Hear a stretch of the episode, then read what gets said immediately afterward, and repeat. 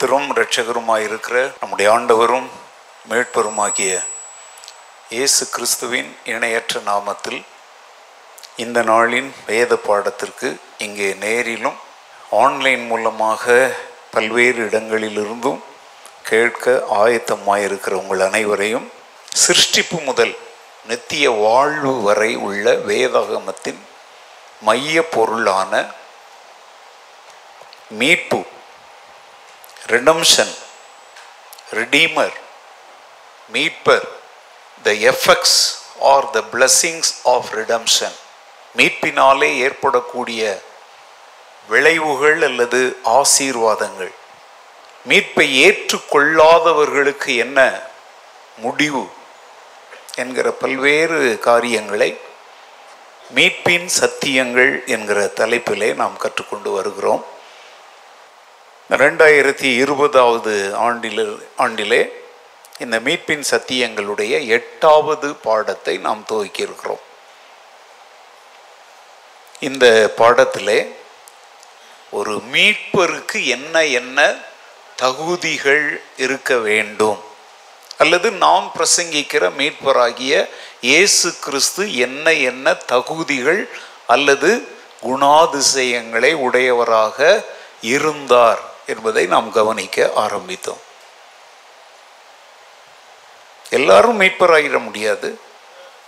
தங்களை தாங்களே மீட்பர்களாக யாரும் அறிவித்து கொள்ளவும் முடியாது மீட்பர் என்றால் அவர் எப்படிப்பட்டவராக இருக்கணும்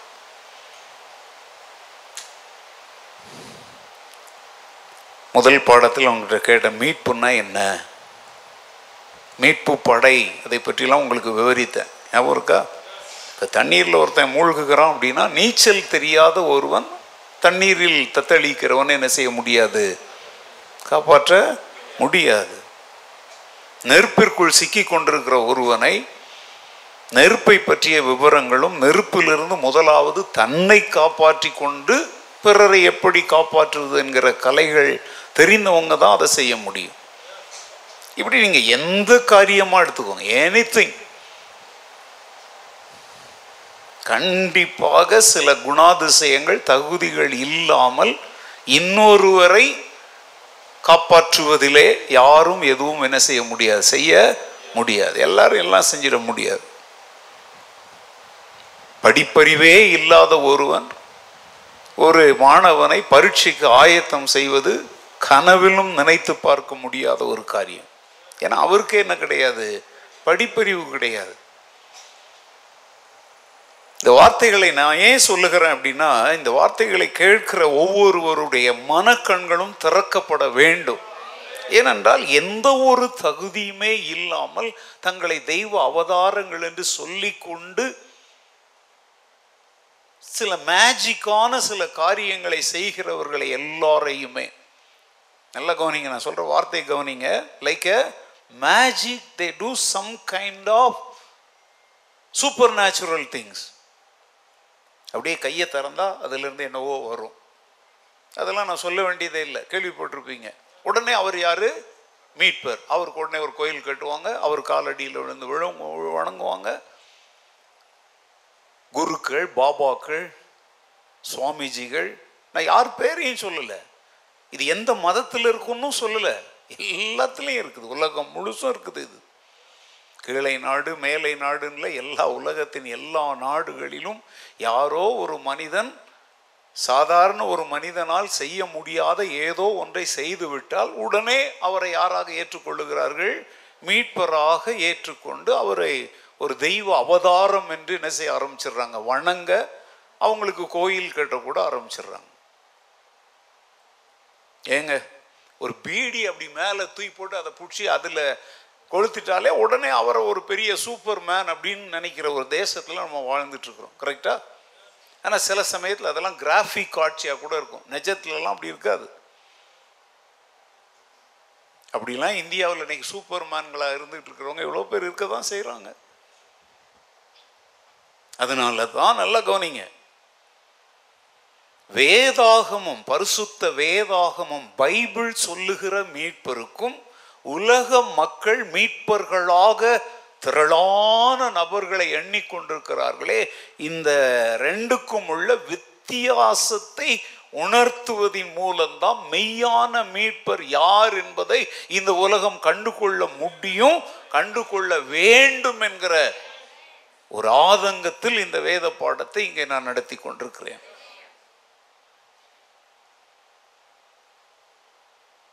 பத்து மீட்பர் கண்டிப்பாக இருக்கவே முடியாது நூற்றுக்கணக்கான மீட்பர்கள் இருக்கிறதுக்கு வாய்ப்பு அது உலக பிரகாரமான காரியங்களில் இருக்கலாம் மனித ஆத்துமாவு உருவாக்கினவர் தான் அவனுடைய ஆத்துமாவிற்காக பாவ நிவர்த்தி செய்ய முடியும் ஏன்னா பாவம் செய்வது ஆத்துமா பைபிள் என்ன சொல்லுது பாவம் செய்கிற ஆத்துமா சரி அப்போ அந்த ஆத்துமாவை உருவாக்கினவர் தான் அதனுடைய பிரச்சனையையும் தீர்க்க அவருக்கு தான் தெரியும் ஆத்துமாவை உருவாக்காதவர் அவனுடைய நாசியிலே ஜீவ சுவாசத்தை ஊதாத ஒருவர் அவனுடைய அந்த ஆத்ம பிரச்சனை என்ன செய்ய முடியாது தீர்க்க முடியாது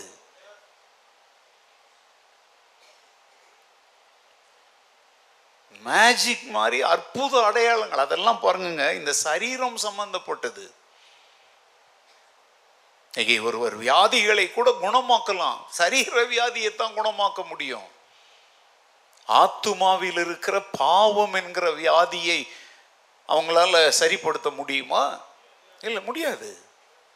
அதனால தான் பழைய ஏற்பாட்டு ஆசாரியர்கள் பழைய ஏற்பாட்டு பலிகளை குறித்து எபுரேர் நிருபத்தில் மிக அழகாக எழுதுகிறாங்க பழைய ஏற்பாட்டு பலிகள் பூரணமானவைகள் அல்ல பலிகளை செலுத்துகிற ஆசாரியனும் பூரணமானவன் அல்ல மக்களுடைய பாவ பரிகாரத்திற்காக பலிகளை அவன் செலுத்துவதற்கு முன்பு தன்னுடைய சொந்த பாவங்களுக்காக அவன் என்ன செலுத்திக்கணும் அப்படின்னா அவன் யாரா இருக்க முடியாது மீட்பராக மீட்பிற்கான சில காரியங்களை செய்கிறான் ஆனா அவன் யார் கிடையாது மீட்பர் கிடையாது இந்த சத்தியத்தை தான் எபுரே நிருபத்தில் மிக அழகாக ஆனால் சற்று ஆழமாக பழைய ஏற்பாட்டே படிக்காதவங்களுக்கு எப்படி இருப்போம் கொஞ்சம் கஷ்டமாக தெரியும் நீங்கள் பழைய ஏற்பாட்டை லேவியராக்கும் புத்தகத்தெல்லாம் ஒழுங்காக வாசித்தீங்கன்னா எப்படி இருக்கும் ஈஸியாக புரியும் எனக்கு புரியலை புரியலை அப்படின்னு சொல்கிறீங்கன்னா நல்லா கவனிங்க ஏபிசிடியே பேச தெரியல ஏபிசிடியே சொல்ல தெரியாதவன் எம்ஏ லிட்ரேச்சர் இங்கிலீஷில் எப்படி படிக்க முடியும் நீ லேவியராகும் புஸ்தகத்தை படிச்சுட்டு எவரே படி பலிகள் ஆசாரியர்கள்னா என்னன்னு இங்கே புரியும் ரொம்ப சிம்பிள்ங்க பைபிளே படிக்காமல் எல்லா சத்தியங்களையும் தெரிஞ்சுக்கணும்னா எப்படி அது வெறுங்க எப்படி முளம் போட முடியும் அதனால தான் இயேசு கிறிஸ்து நம்முடைய பிரதான ஆசாரியனாக மாறினார் பலவிதமான பலிகளை தொடர்ந்து செலுத்த வேண்டிய அவசியம் இல்லாதபடி நமக்காக அவர் ஒரே தரம் என்ன ஆனார் பலி ஆனார் அந்த இடத்துல பலி ஆனார் அப்படிங்கும் போதே பழைய ஏற்பாட்டில் பலி ஆக வேண்டிய அந்த ஆடு அல்லது அந்த மிருகம் எப்படிப்பட்டதா இருக்கணும்னு அங்கே சொல்லியிருக்குது அது பழுதற்றதா இருக்கணும் அதில் எந்த ஊனமும் இருக்கக்கூடாது அதற்கு இவ்வளோ வயசு இருக்கணும் அப்படிலாம் இருக்கா இல்லையா அந்த பழுதற்றது அப்படிங்கிற ஒரு வார்த்தை எடுத்துக்கோங்க எந்த விதமான குற்றம் குறைகள் தீட்டு கசப்பு எதுவுமே அதில் இருக்கக்கூடாது அதன் எலும்புகள் என்ன செய்யப்படக்கூடாது ம் இதெல்லாம் அப்படியே இப்போ பெரிய வெள்ளிக்கிழமையில் சொல்லுவோம் ஈட்டியினால் குத்துனாங்க இயேசுவின் உயிர் போகாமல் சில குற்றவாளிகள் அப்படியே ஒரு நாள் ரெண்டு நாள் அங்கே என்னென்னா பிரச்சனை என்ன தெரியுங்களா காலையில் தூக்கில் போட்டால் இரவுக்குள்ளே என்ன செஞ்சு ஆகணும் அவன் செத்து ஆகணும் ஆறு மணி இப்போ நமக்கு வந்து காலை நடு இரவு பனிரெண்டு மணி நமக்கு வந்து ஒரு நாள் துவங்குது நம்ம யாரும் அதை பார்க்கறது இல்லை என்னை போல் விழிச்சிருக்கிறவங்க தான் பார்ப்பாங்க அவங்களுக்கு வந்து மாலை ஆறு மணி முதல் மறுநாள் மாலை ஆறு மணி வரை உள்ள இருபத்தி நாலு மணி நேரம் தான் என்னது ஒரு நாள் அதனால மாலை ஆறு மணிக்குள்ளே அவங்க எல்லாத்தையும் முடிக்கணும் அப்போ என்ன செய்வாங்கன்னா ஒரு கை கைதி சிலுவையில் அறையப்பட்டவன் துடி சாகாமல் துடிச்சிக்கிட்டு இருந்தா என்ன செய்வாங்க தெரியுமா அவனுடைய இந்த முழங்கால் இருக்கு பார்த்தீங்களா இந்த முட்டியை அப்படி மடக்கி முறிப்பாங்க அந்த கொடுய வேதனையில் அவனுடைய உயிர் போயிடும் உங்களுக்கு அதெல்லாம் தெரியாது நான் அந்த அனுபவத்தை கடந்து போனேன் அப்படின்னா நான் மீட்பராக போகலை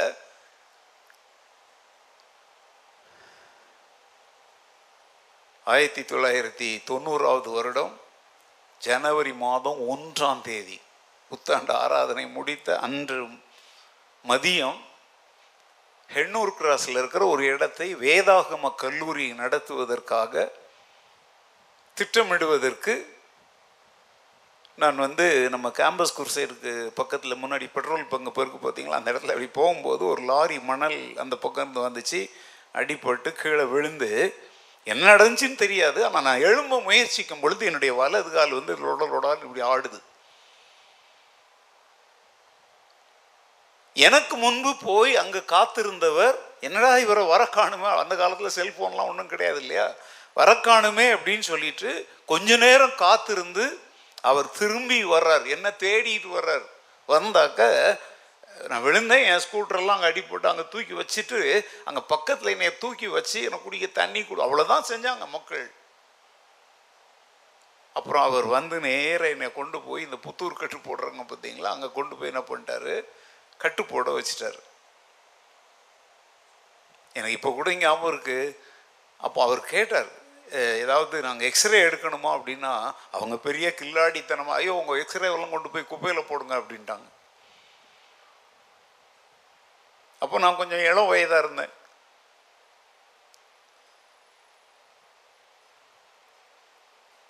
அதனால பாருங்கள் கட்டு போட்டுட்டு வீட்டுக்கு வந்துட்டோம் மறுநாள்ல இருந்து என்னால் வலி தாங்கவே முடியலை காலெல்லாம் வீங்கிருச்சு எப்போவுமே நல்லா கவனிச்சுங்க இந்த விபத்து நடக்கும்போது கால் வீக்கம் கூடினால் உள்ள பிரச்சனை அதிகமாக இருக்குன்னு அர்த்தம் ஸோ இன்னைக்கு ராத்திரி கட்டு போட்டாங்க நாளைக்கு வந்து என்னால் தாங்கவே முடியலை மறுநாள் காலையில் என்னை திரும்பவும் அங்கேயே கொண்டு போனாங்க என்ன பண்ணாங்க தெரியுமா அதான் நல்லா கவனிங்க இந்த காட்டுத்தனமாக அவன்லாம் புத்தூர்காரன் வந்து எந்த ஊருக்காரன்லாம் இல்லை சிறந்த டாக்டராங்கிறது தான் பார்க்கணும் அங்கே கொண்டு போனதுக்கப்புறம் என்ன ஆச்சு தெரியுங்களா யங் ஏஜ் பார்த்தீங்களா அப்போ ஒரே நாளில் கால் வந்து ஒன்று கூடிருச்சு ஆனால் அங்கே பிரச்சனை என்ன தெரியுமா எனக்கு வந்து கால் எலும்பு முறியலை மூட்டு வந்து என்ன செஞ்சுருக்குது ஒரு மூட்டுக்கும் இன்னொரு மூட்டுக்கும் நடுவில் ஒரு ஜவ்வு ஒன்று இருக்கும் பார்த்தீங்களா அது கிழிஞ்சிருச்சு அது கிழிஞ்சதுனால தான் இது என்ன செய்யுது தொங்குது அதை அவன் கவனிக்காமல் கால் எலும்பு முறிஞ்சதாக என்ன பண்ணிட்டான் அப்படி தொங்கிக்கிட்டு இருந்ததை ஒன்றா வச்சு என்ன பண்ணிட்டான் ஓகே ஏற்கனவே வலின்னா அதெல்லாம் விவரிக்கலாம் முடியாதுங்க என்ன செஞ்சாங்க தெரியுமா என்னை தரையில் படுக்க வச்சு நாலு பேரோ ஐந்து பேரோ நினைக்கிறேன் என் கை ரெண்டு கையை ரெண்டு பேர் இப்படி விரித்து சிலுவையில் அரைஞ்ச மாதிரி பிடிச்சிக்கிட்டாங்க இந்த காலை நான் பிடிக்கி இறுக்கி பிடிச்சிக்கிட்டாங்க அந்த டாக்டர்னு சொல்லிக்கிறவர் என்ன பண்ணார் தெரியுமா ஒரு முப்பத்தாறு மணி இருபத்தெட்டு இருபத்தி மணி நேரத்துக்குள்ளே என் சரியான காலை என்ன பண்ணாங்க இப்படி தூக்கி நிறுத்து கீழே இருந்து இப்படி ஒரு தட்டு தட்டினாங்க திரும்பவும் அந்த கால் என்ன பண்ணிச்சு முறிஞ்சுது புரியுது அவங்களுக்கு இந்த ஆள் ஏண்டா போனோம் நீங்கள் பார்க்குறத பார்த்தா ஏங்க உங்கள் ஒரு விரல் இப்படி நுட்சாலே கத்துறோம் அந்த ஒட்டிட்டு திரும்பி சரியான காலை என்ன பண்ணாங்க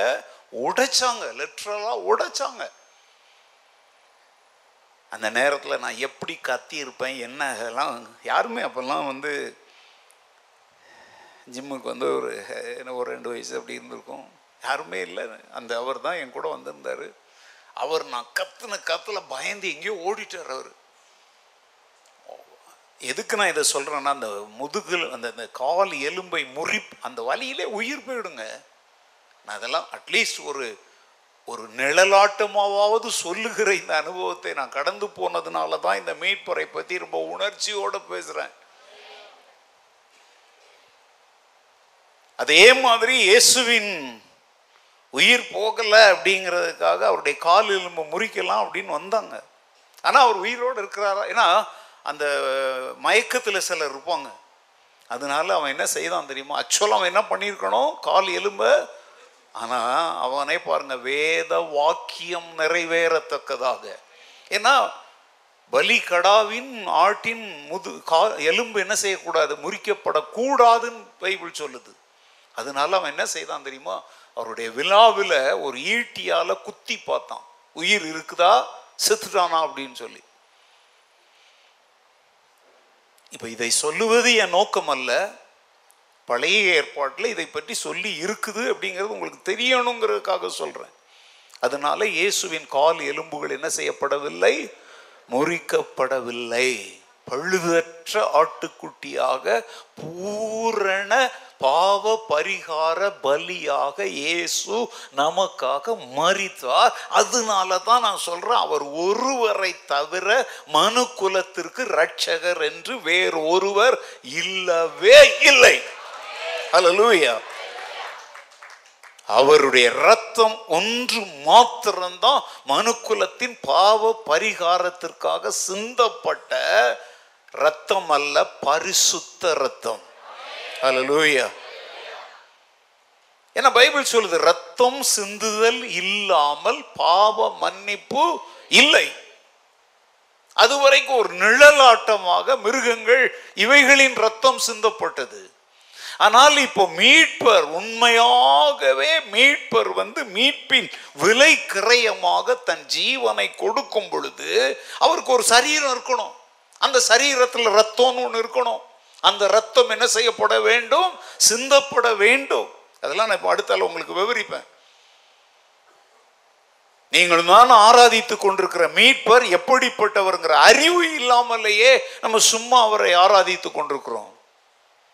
பாட்டு பாடுறோம் யார் யாரோ எழுதி வைக்கிறாங்கங்க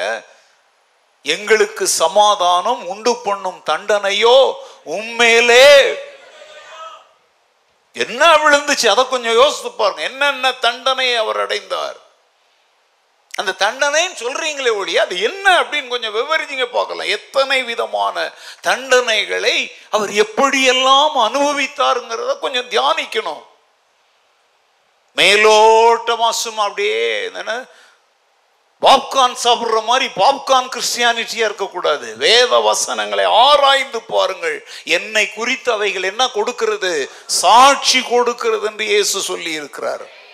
நுனிப்புள் மெய்கிற கிறிஸ்தவர்களாய் வாழ்வதை நிறுத்துங்கள் இன்னைக்கு ஆடலும் பாடலும் ஆராதனையும் துதியும் சொல்லி கோமாளித்தனமான காரியங்களை செய்கிறோமே நீ ஆராதி ஆனால் ஆராதிக்கும் பொழுது நீ ஆராதிக்கிறவர் எப்படிப்பட்டவர் என்பதை சத்தியத்தின்படி உணர்ந்து அறிந்து ஆராதிக்கணும் ஓ சந்தோஷத்துக்காக ஓ பரவசத்துக்காக ஓ எல்லாம் நீ ஆராதிக்க கூடாதுப்பா ஆராதிக்கப்பட வேண்டியவர் ஆராதிக்கப்பட வேண்டிய முறையில் ஆராதிக்கப்பட வேண்டும் இன்றைய கிறிஸ்தவத்தை பிடித்திருக்கிற ஒரு பெரிய நோய் ஆராதனை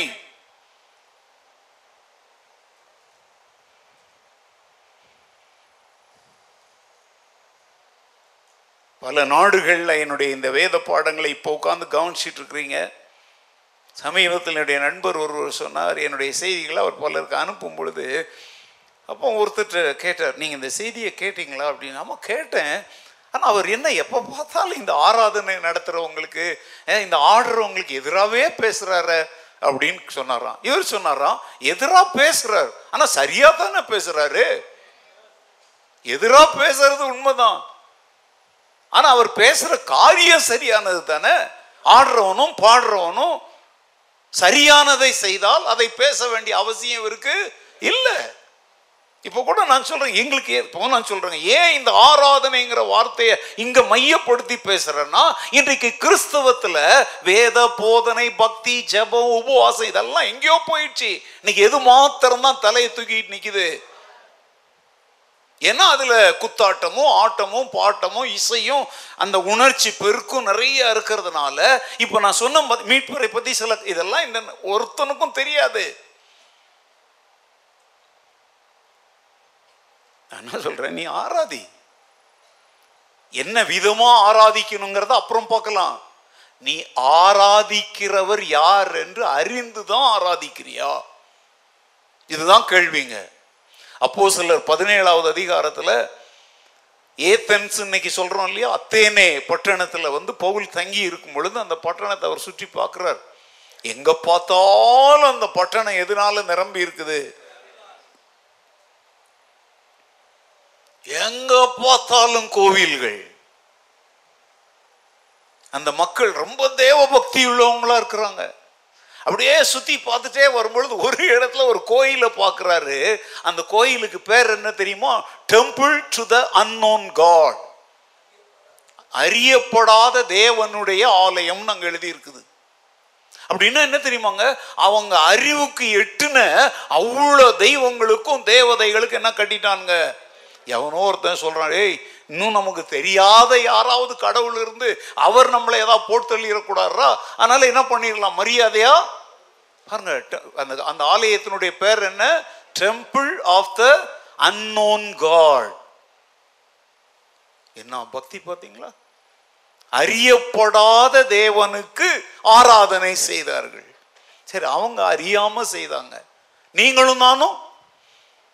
அவங்கள விட்டுருவாங்க ஏத்தன்ஸ் பட்டணத்து மக்கள் ஏன்னா அதுக்கப்புறம் மார்ஸ் மேடையில் பவுல் பேசுகிறார் உண்மையான தெய்வம் யாருங்கிறதெல்லாம் அவங்களுக்கு அறிவிச்சிட்டார் அவங்க அறியாமல் செய்தார்கள் இன்னைக்கு கிறிஸ்தவத்தில் விசுவாசிகள் மத்தியில் போதகர்கள் மத்தியில் அறிந்து செய்கிறீங்களா அறியாமல் செய்கிறீங்களா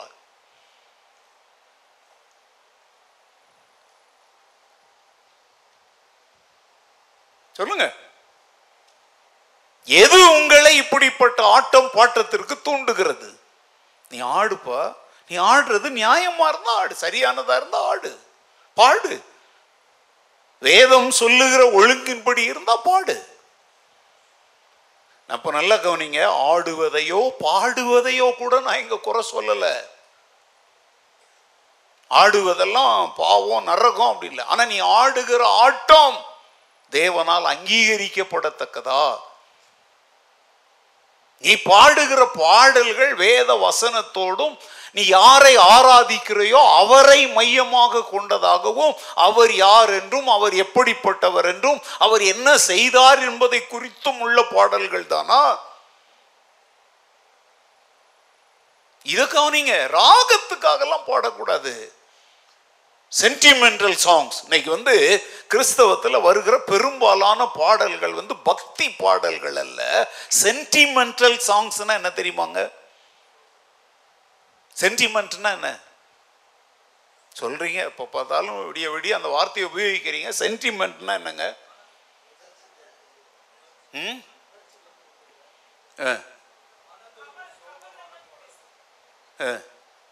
அந்த ஏதோ சொன்னீங்க சரி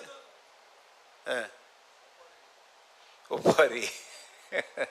சென்டிமெண்ட்னா வேற ஒன்றும் இல்லைங்க சென்டிமெண்ட்டுங்கிற வார்த்தை நம்ம எல்லாரும் உபயோகிக்கிறோம் இப்போ எக்ஸாம்பிள் சிலருடைய குணம் எதுக்கு பார்த்தா அவங்க சென்டிமெண்ட் தெரியுமா லேசானாலும் அழுதுருவாங்க சிலர் எடுத்தாலும் சிரிப்பானுங்க அந்த சென்டிமெண்ட் அவங்களுக்கு அதாவது இப்போ எக்ஸாம்பிள் என்னை யாரோ திட்டாங்க நான்லாம் என்ன பண்ணுவேன் கல்லூலி மொங்கா மாதிரி பாம்பாடு போயிட்டே இருப்பேன் நான் உட்காந்து அளவும் மாட்டேன் அதெல்லாம் ஐ டோன்ட் கேர் இது ஏன் சென்டிமெண்ட் ஆனால் சிலருடைய சென்டிமெண்ட் என்ன தெரியுமாங்க ஒரு வார்த்தை சொன்னால் ஒரு வாரம் இழுத்துக்கிட்டு போவாங்க அவங்க பேச்செல்லாம் நம்மளெல்லாம் யார் பார்ப்பாங்க நம்மளெல்லாம் யார் கவனிப்பாங்க நம்ம சர்ச்சிலலாம் நிறைய சென்டிமெண்ட் பீப்புள் இருக்கிறாங்க சர்ச்சு முடிச்சு வெளியே போனோடனே ஆ பாஸ்ட் நம்மளெல்லாம் பார்ப்பாரா என் முன்னாடி வந்தால் பார்ப்பேன் சென்டிமெண்ட்டுங்க அவங்க என்னன்னா அவங்க சென்டிமெண்ட் அப்படி நாலு பேர் மத்தியில் சொல்லி ஒரு ஹீரோ ஆகுவார் ஐயா இந்த சென்டிமெண்ட் அப்படிங்கிறது என்னன்னா இன்னொருவருடைய மனதை தன் பக்கம் திருப்புவதற்காக இவங்க ஆய கலைகள் அறுபத்தி நாலும் போடுறாங்களோ அதுக்கு பேர் தான் சென்டிமெண்ட் பாடல்கள் நான் சொல்லட்டா எக்ஸாம்பிள் நல்லா ஒரு தாய் தேற்றுவது போ ஏன் சிரிக்கிறீங்க நான் அழுற நீங்கள் என்ன சிரிக்கிறீங்க அவங்களுக்கு அழணுன்ற உணர்வு வந்தால் அதுக்கு ஏற்ற பாடல்களை தேடுவாங்க இந்த அழுவணி மூஞ்சிங்கெல்லாம் அழுகிற பாடல்னா அவங்களுக்கு ரொம்ப இஷ்டமாக இருக்கும் அது ஒரு சென்டிமெண்ட் அழுகுறதுங்கிறது என்னது ஒரு நான் இப்போ சொல்கிறேன் சென்டிமெண்ட்டுக்கெல்லாம் அழக்கூடாதுங்க நிஜமாவே அழணும் நான்லாம் நான்லாம் சொல்கிறேங்க நான் சென்டிமெண்ட்லாம் கிடையவே கிடையாது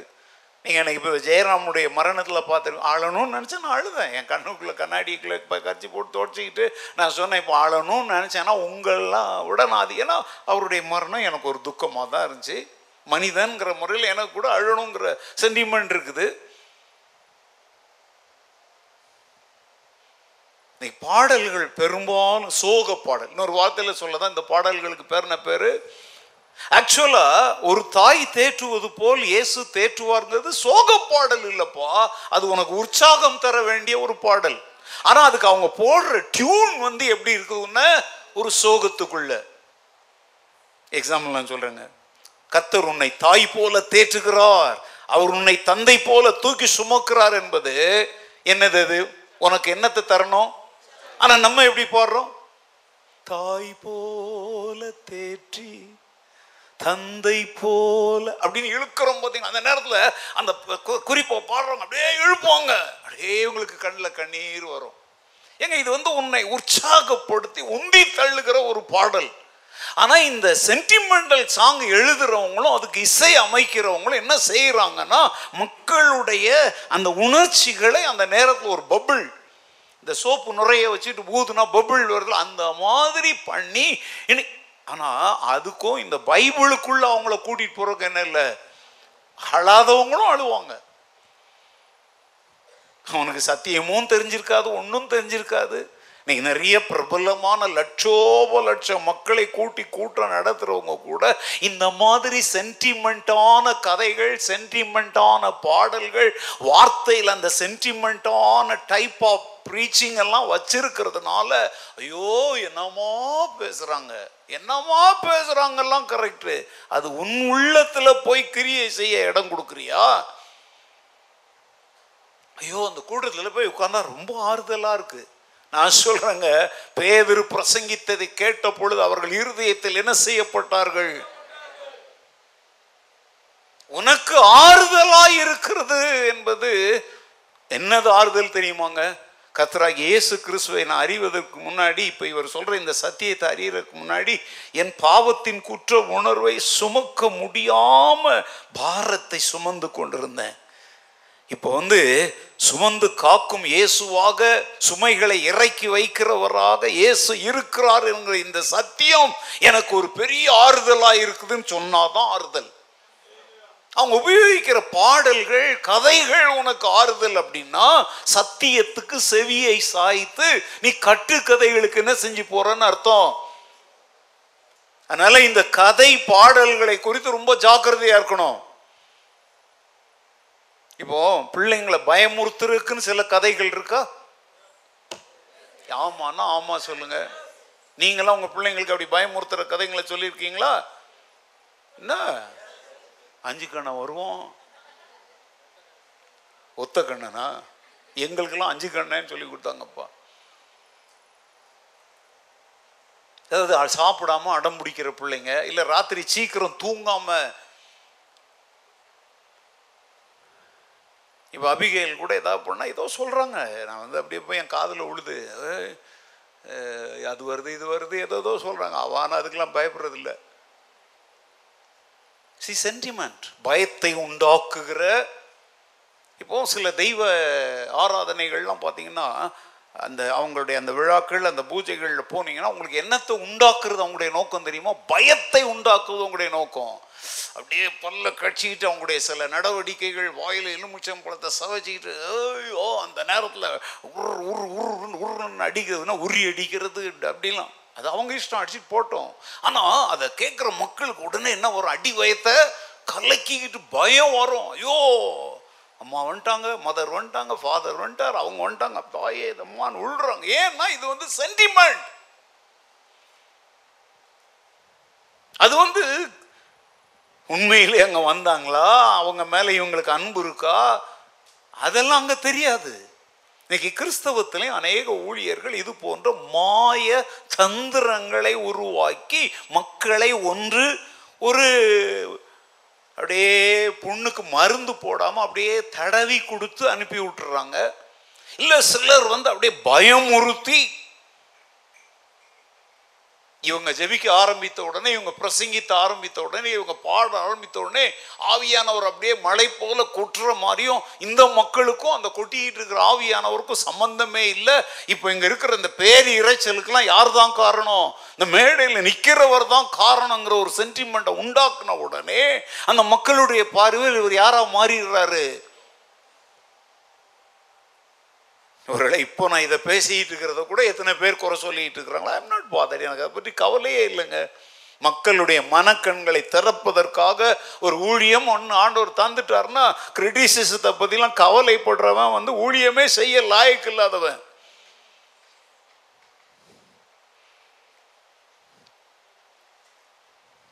ஆண்டவரை பாடணும் துதிக்கணும் கண்டிப்பாக அதிலெல்லாம் சந்தேகமே இல்லை ஆனால் மக்களுடைய அந்த மன உணர்வுகளுக்கு ஒரு ஏற்ற ஒரு ஓட்டத்தை உருவாக்குவது ஆபத்தானது அப்போ என்ன செய்கிறாங்கன்னா மக்கள் இந்த பாடல்கள் கதைகள் இந்த டான்ஸ் இதில் தங்களை மறந்துட்டு போகிறாங்களே ஒழிய எதில் போகிறதில்ல வசனத்தின் உபதேசங்களுக்குள் அவர்கள் வழி நடத்தப்படுவதில்லை அதனால தான் இப்படிப்பட்ட கூட்டங்கள் ஊழியர்கள் ஆராதனைகளை குறித்து எப்படி இருங்க எச்சரிக்கையாயிருங்கள் கவனமாயிருங்கள் என்று நாங்கள் சொல்லுகிறோம் அதெல்லாம் எந்த விதத்திலும் உதவி செய்யுங்க சென்டிமெண்ட்ங்கிறது அந்த நேரத்தில் இருக்கும் அப்புறம் போயிடும் இப்போ நீங்கள் கூட கோபமாக இருந்திருப்பீங்க அப்புறம் உங்கள் வீட்டுக்காரரோ பிள்ளைங்க ஏதாவது சரியானோடனே எல்லாம் சரியாயிடுவீங்க அதை மாதிரி இங்கே சர்ச்சுக்குள்ளே இருக்கும்போது அந்த சென்டிமெண்ட் இருக்கும் வெளியே போய் ஏ மச்சான் வா அப்படின்னோடனே எல்லாம் போயிடும் அவன் ரோட்டில் காத்து நிற்பான் நண்பன் உங்கள் பக்தியாக பரவசமாக இருந்து அப்படியே போவீங்க ஏன்னா சத்தியத்துக்குள்ளே போகல பார்த்தீங்களா தான் உங்களை என்ன ஆக்கும் நீங்கள் விடுதலை ஆகாமலேயே வெளியே போகிறதுனால அங்கே காத்திருக்கிறவங்க கூட கை கோர்த்துட்டு போயிட்டே இருப்பீங்க அதனால தான் இங்கே கேட்குற எந்த வசனத்திற்கும் யாரும் என்ன கீழ்படுகிறது இல்லை சத்தியத்தை கேட்குறாங்க ஆனால் செவியை என்ன பண்ணிக்கிறாங்க விலக்கிக்கிறாங்க மக்களுடைய வாழ்க்கையில வசனத்தினால் ஏற்படுகிற எந்த மாற்றங்களை இன்னை காண முடியாமல் இருப்பதனுடைய காரணம் இதுதாங்க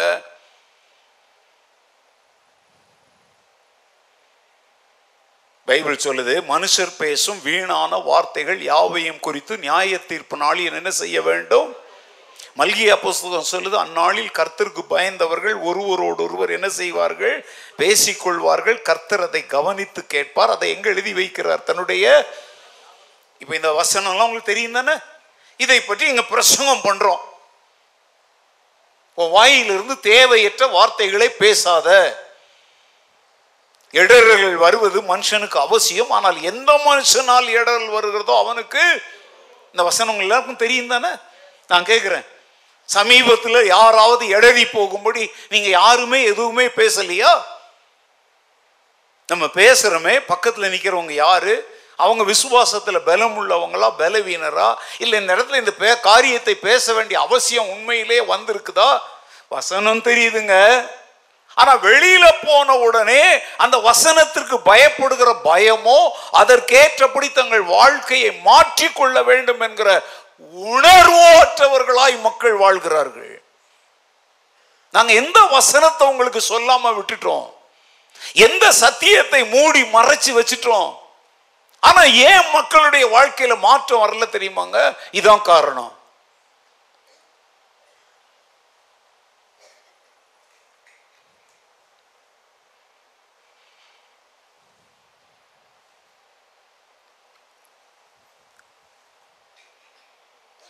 அநேகர் வந்து சபைகள்ல எப்பா பாரு மீட்டிங் மீட்டிங் மீட்டிங் மீட்டிங் வச்சுக்கிட்டே இருப்பாங்க மாதத்துக்கு ஒரு மீட்டிங் பிரபலமான ஒவ்வொருத்தரையும் கூப்பிடுறது நான் கேட்குறேன் நீ எதுக்காக மீட்டிங் வைக்கிற என்ன நோக்கத்துக்காக வைக்கிற அந்த மீட்டிங்கில் பர்டிகுலராக ஒரு பிரசங்கியாரே ஒரு பாடகரையோ கூப்பிடுறிய அந்த பாடகரை கூப்பிடுவதனுடைய நோக்கம் என்ன உன் நோக்கம் என்னத்துக்காக நீங்கள் எனக்கு ஊழியர்களை பார்த்து தான் கேட்குறேன்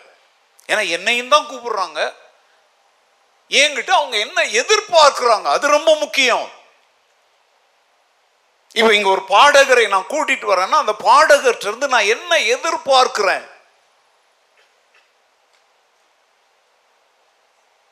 சபையானது நல்லா கவனிங்க விசுவாசிகள் சபை என்ன அடையணும்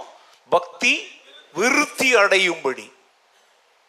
அப்போ சபைக்குள் நடக்கிற எந்த ஒரு ஊழியமும் சபை மக்களாகிய விசுவாசிகள் பரிசுத்தம் ரெண்டு காரியம் சொல்லுது பக்தி விருத்திக்காகவும் பரிசுத்தவான்கள் சீர் பொருந்துவதற்காகவும் அப்போ பக்தியில இன்னும் என்ன அடையலை விருத்தி அடையலை அப்படின்னு அர்த்தம் என்ன விருத்தி அடையலைன்னா அர்த்தம் என்ன இரநூறுபா சம்பளம் வாங்கினவன் இரநூறுபாயிலே இருக்கிறான் முந்நூறு நானூறுரூவா இன்னும் என்ன செய்யலை மாறலை அவன் அதற்கேற்றபடி தன் திறமைகளை என்ன செய்யலை விருத்தி இல்லை ரெண்டு பரிசுத்தவான்கள் சீர் பொருத்தணும் அப்படின்னா அவங்க பரிசுத்தவான்கள் தான் ஆனால் அவங்க மத்தியில் நிறைய என்ன இருக்குது சீர்கேடுகள் இருக்குது பல் இருக்கு இல்லையா பல் பிரச்சனை வருது தெரியுங்களா பல் பிரச்சனைன்னா என்ன மெயினாக உயிர் போகிற மாதிரி டாக்டர்கிட்ட போவீங்களா அது என்னது சொத்தப்பல் செத்தப்பல் இல்லை சொத்தப்பல் டாக்டர்கிட்ட போகும்போது அவங்க என்ன செய்கிறாங்க கூர்மையான ஒன்றை வைத்து முதல்ல அப்படி லைட்டாக தட்டுவாங்க அதுக்கப்புறம் அவங்க அப்படி தட்டிட்டு அப்படி பார்த்து அவங்க ஒரு கண்ணாடி அப்படி உள்ளே விட்டு பார்த்தா அவங்களுக்கு தெரியுங்க உள்ள கருப்பு கலரில் ஏதோ ஒன்று தெரியும் அதுக்கு பேர் என்ன தெரியுமாங்க டூத் டிகே டிகே அப்புறம் அவங்க என்ன செய்வாங்க தெரியுமா நமக்கு வந்து அப்படி லைட்டாக அந்த இடத்துல ஒரு சின்ன ஒரு ஊசியை போட்டுட்டோன்னே நமக்கு மரத்து போயிடும் அதுக்கப்புறம் அதை என்ன செய்வாங்கன்னா ஒரு எப்படி நம்ம ட்ரில் போடுற சுகத்தில் அதே மாதிரி ஒரு சின்ன ட்ரில் மிஷின் வச்சு அந்த பல்லு என்ன போடுவாங்க வெளியே நல்லா இருந்த பல் அப்புறம் அவங்களுடைய பண்ண உடனே பார்த்தா உள்ளே அப்படியே பாதாளம் மாதிரி திறந்துட்டு இருக்கும் உள்ளே போய் என்ன பிடிச்சிருக்கும் பூச்சி பூச்சியே இருக்காது ஆனால் அதன் பேர் வந்து டிகே இந்த டிகேங்கிற வார்த்தையை வந்து சரியான தமிழில் சொல்லதான் தான் என்ன தெரியுமாங்கன்னு அப்புறம் சொல்லித்தரேன் ஒரு செத்துப்போன மனிதனை கொண்டு போய் அடக்கம் பண்ணுறோம்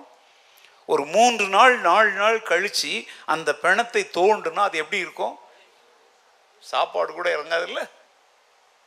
அதுதான் ஆங்கிலத்தில் டீகேட் பாடின்னு சொல்லுவாங்க அழுகி என்ன சார் டீகம்போஸ்ட் அது வந்து இன்னும் அடுத்த ஸ்டேஜ் ஃபஸ்ட்டு வந்து டிகேங்கிற வார்த்தையில் தான் அது ஆரம்பிக்குது ஒன்று வயிறு ஊதி வெடித்து குடல் வழியை வந்து புழுக்கள் மேய்ஞ்சிட்டு இருக்கும் இப்போ புரியுதா டிகே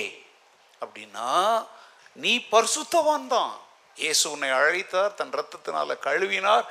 தேவனுக்கு முன்பாக நம்மை நீதிமான்களாக்கி உள்ளே விட்டுருக்கிறார் ஆனால் இங்கே எதோ காரணங்களால் என்ன ஆகுது இந்த சீர்கேடு ஆவிக்குரிய அழுகின நிலைமை ஆவிக்குரிய நாற்றம் ஆவிக்குரிய துர்நாற்றம் உள்ள இருக்குது அதனால தான் எபேசிய நாலாவது அதிகாரத்தில் படிக்கிறோம் பரிசுத்தவான்கள் என்ன செய்யும்படி சீர் பொருந்தணும்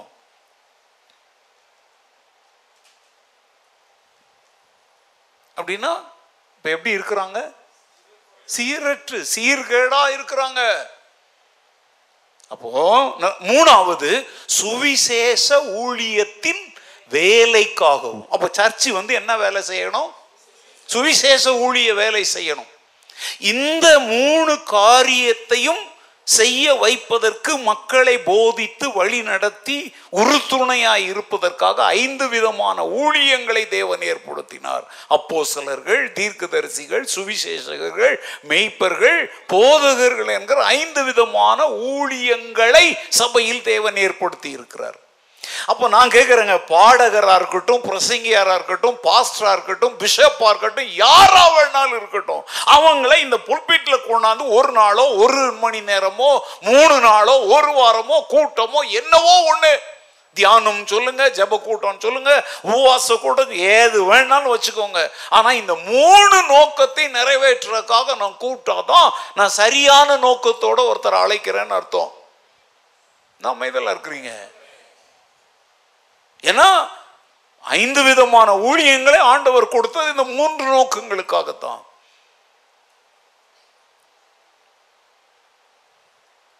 சபையானது என்ன அடையணும் பக்தியில விருத்தி அடையணும் இப்ப இருக்கிற ஸ்டெப்பை விட ஒரு ஸ்டெப் மேல போனோம் இங்க இருக்கிற பரிசுத்தவான்களுக்குள்ள இருக்கிற ஒழுக்கக்கேடுகள் சீர்கேடுகள் ஒழுங்கற்றவைகள் என்ன ஆக்கப்படணும் சீராக்கப்படணும் ஆத்ம பாரமே இல்லாம நான் ரட்சிக்கப்பட்ட செத்தா பரலவம் போவன் உட்கார்ந்துட்டு இருக்கிற சோம்பேறி விசுவாசிகள் மற்ற மனிதருக்கு சுவிசேஷத்தை அறிவிப்பதற்கு தூண்டி எழுப்பி அனுப்பப்பட வேண்டும் இந்த மூணு நோக்கமும் இல்லாம இவர் வந்தா எங்க சர்ச்சில் நிறைய கூட்டம் வரும் அடுத்த சபக்காரங்கெல்லாம் இங்க வருவாங்க நிறைய காணிக்க வரும் என்னென்ன நோக்கமோ எனக்கு தெரியாது ஏன்னா நான் எந்த நோ இதை நான் சொன்னதை தவிர எந்த நோக்கத்தோடும் இதுவரைக்கும் இங்கே யாரும் நான் என்ன செஞ்சதில்லை கூப்பிட்டதில்லை அப்படி சிலரை கூப்பிட்டுருப்பேன் இந்த நோக்கத்தில் எதையுமே அவங்க கண்டுக்காம அவங்களை விளம்பரப்படுத்தவும் மக்களுடைய மனதை தங்கள் பக்கம் திருப்பவும் செஞ்சிருப்பாங்க அவங்களை இன்னொரு முறை செத்தாலும் இந்த மேடையில் கூப்பிடுவதில்லைன்னு அவங்களுக்கு பணம் கொடுத்து அனுப்பும் போதே என்ன பண்ணிடுவேன் தீர்மானம் பண்ணிடுவேன் ஹலோ என்னை கூட சொல்கிறேங்க எங்க எங்கேயோ கூப்பிடுறாங்க கூப்பிட்ட இடத்துல திருப்பி கூட கூப்பிடுறாங்க ஒருவேளை சிலர் வந்து இந்த ஆளை இனிமேல் ஒரு போதும் நம்முடைய சபைக்குள்ள என்ன செய்யக்கூடாது அனுமதிக்க கூடாதுன்னு கூட முடிவு எடுக்கலாம் ஏன்னா அவங்களுடைய கொள்கைகளுக்கும் அவங்களுடைய உபதேசங்களுக்கும் நான் ஜால்ரா போடுற ஆளா இருக்க மாட்டேன்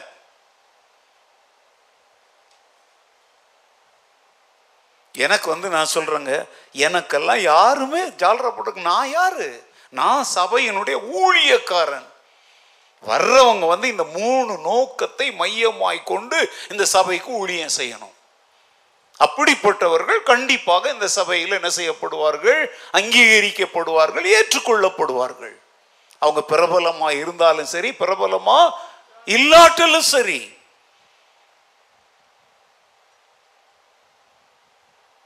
என்றெல்லாம் வந்து நம்முடைய சபை அதெல்லாம் இப்போ கொஞ்சம் நிறுத்திட்டாங்க சிலர்லாம் வந்து இவங்கள கூப்பிடலாமா அவங்கள கூப்பிடலாமா நான் சொல்லுவேன் பிள்ளைக்கு என்ன சாப்பாடு கொடுக்கணும் அப்படிங்கிறது பெத்தவளுக்கு தெரியும் ஒரு மெய்ப்பனுக்கு தன் ஆடுகளுக்கு என்ன உணவை யாரை கொண்டு எப்படி கொடுக்கணும்னு நல்லா தெரியும் சொல்லலாம் சொல்லுவாங்க பாஸ்டர் இவரை கூப்பிடுங்க எவ்வளோ செலவாக்குதோ நான் எடுத்துக்கிறேன் நான் என்ன பிச்சை எடுத்துட்டு இருக்கிறேன்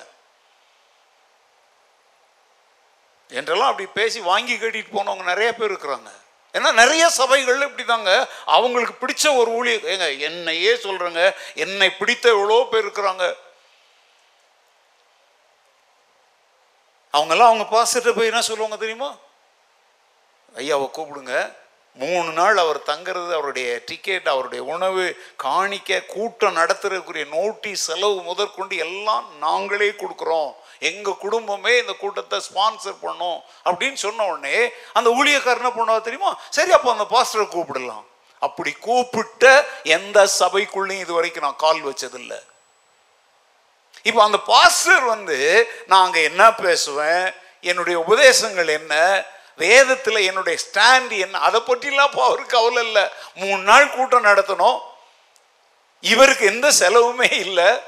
ஒரு குடும்பம் நான் தங்குறதுலேருந்து ஹோட்டல்லேருந்து என் ட்ரெயின் டிக்கெட்லேருந்து என்னதான் ஒன்று எனக்கு கொடுக்குற காணிக்கையிலேருந்து கூட்டத்தில் வர்றவங்களுக்கு சோறு போடுறதுலேருந்து எல்லாம் அவங்க பொறுப்பெடுத்துக்கிறதுனால இந்த பாஸ்டர் என்ன கூப்பிடுறாரு சாரிங்க அந்த மாதிரிலாம் நான் வந்து போகிறதே இல்லை அப்படி கூப்பிடுற அந்த அவங்க கூட நான் பாஸ்டர் நாங்கள் சொன்னோம் எங்கள் பாஸ்டர் கேட்டாராம் நீங்கள் நான் வரமாட்டேன்னு சொல்லிட்டீங்களாம் ஏன் வர மாட்டேன்னு சொன்னேன் அந்த பாஸ்டருக்கு வந்து தன் சபையினுடைய வளர்ச்சியை குறித்தோ சபை மக்கள் சீர்பொருந்தணும் இந்த மாதிரி நோக்கம்லாம் இல்லைங்க கூட்டம் நடத்தணும் அது ஒரு ஜாலிக்காக சபையில் இத்தனை கன்வென்ஷன் நடத்தினேன் அப்படின்னா அந்த பாஸ்டர் என்ன செய்யணும் தெரியுமா அப்படின்னா உங்கள் போதகர் நீங்கள் சொல்கிற அந்த போதகரை பற்றி நான் தெரிஞ்சிக்க விரும்புகிறேன் அவருடைய பிரசங்கங்கள் எப்படிப்பட்டவை அவர் எப்படிப்பட்ட உபதேசியார் அதையே தெரிந்து கொள்ளாம ஸ்பான்சர் பண்றாங்கன்னு உடனே என்னெல்லாம் கொஞ்சம் ஸ்டபனான ப்ரீச்சர் அநேகர் சொல்கிறாங்க நான் அப்படி தான் இருக்க விரும்புகிறேன் நம்ம சபையிலலாம் யாரும் அப்படிலாம் என்கிட்ட வந்து சொல்லவும் முடியாது ஒருவேளை நீங்கள் சொல்லுகிற ஊழியர்கள் சபைக்கு பயனுள்ளவர்களாக இருந்தால் நீ ஸ்பான்சர் பண்ணாமலேயே நான் கூப்பிடுவேன் அதற்கு அவசியம் வந்தால் கூப்பிடுவேன் அதுக்காக ஒருத்தர் பிரபலமாக இருக்கிறாருங்கிறதுக்காக எல்லா பிரபலமானவங்களையும் இங்கே கொண்டாந்து நிறுத்தணும்னு என் தலையில் ஒன்றும் என்ன செய்யலை எழுதுறதில்லை எனக்கு விரோதமாக இந்த சபையில் பலர் முறுமுறுப்பு எப்போவுமே கூட்டமே நடத்த மாட்டார் ஏங்க நானே கூட்டம் நடத்துகிறவன் தான் இங்கே நின்று உங்களுக்கு போதிச்சுட்டு இருக்கிறேன் நான் அவங்க சபைகளுக்கு போகணும்னு சொல்லி அப்படின்னா அர்த்தம் என்ன தெரியுமா வேற பிரசங்க யாரோ பாசுங்க கூட்டிட்டு வர மாட்டாருன்னா நீங்க வந்து நான் கொடுக்கிற இந்த ஆவிக்குரிய ஆகாரத்தில் என்ன அடையல திருப்தி அடையல பாதாளத்தில் நீங்க எவ்வளவுதான் தண்ணி ஊத்துனாலும் அந்த பாதாளம் ஒரு போது என்ன அடையாது அத மாதிரி நல்லா கவனிங்க ஆத்தும பசி இல்லாம காதுக்கு பசி காது குடையுது பாத்தீங்களா சிலருக்கு அப்படியே ஹேர்பின்னை போட்டு குடைவாங்க தீக்குச்சியை வச்சு குடைவாங்க இந்த ஜம் கிளிப் இருக்கு அதை வச்சு குடைவாங்க கோழி மூடி கிடைச்சா இதை மாதிரி உன் காதுக்கு குடஞ்சி விடுறதுக்கெல்லாம் நாள் கூட்டிகிட்டு வர முடியாதுப்பா நீ வேணா ஒரு இரும்பு கம்பியை வச்சு குடஞ்சிக்கோ எந்த சர்ச்சில் யாருக்கிட்ட வந்து என்ன பேசிக்கிட்டு இருக்கிறீங்க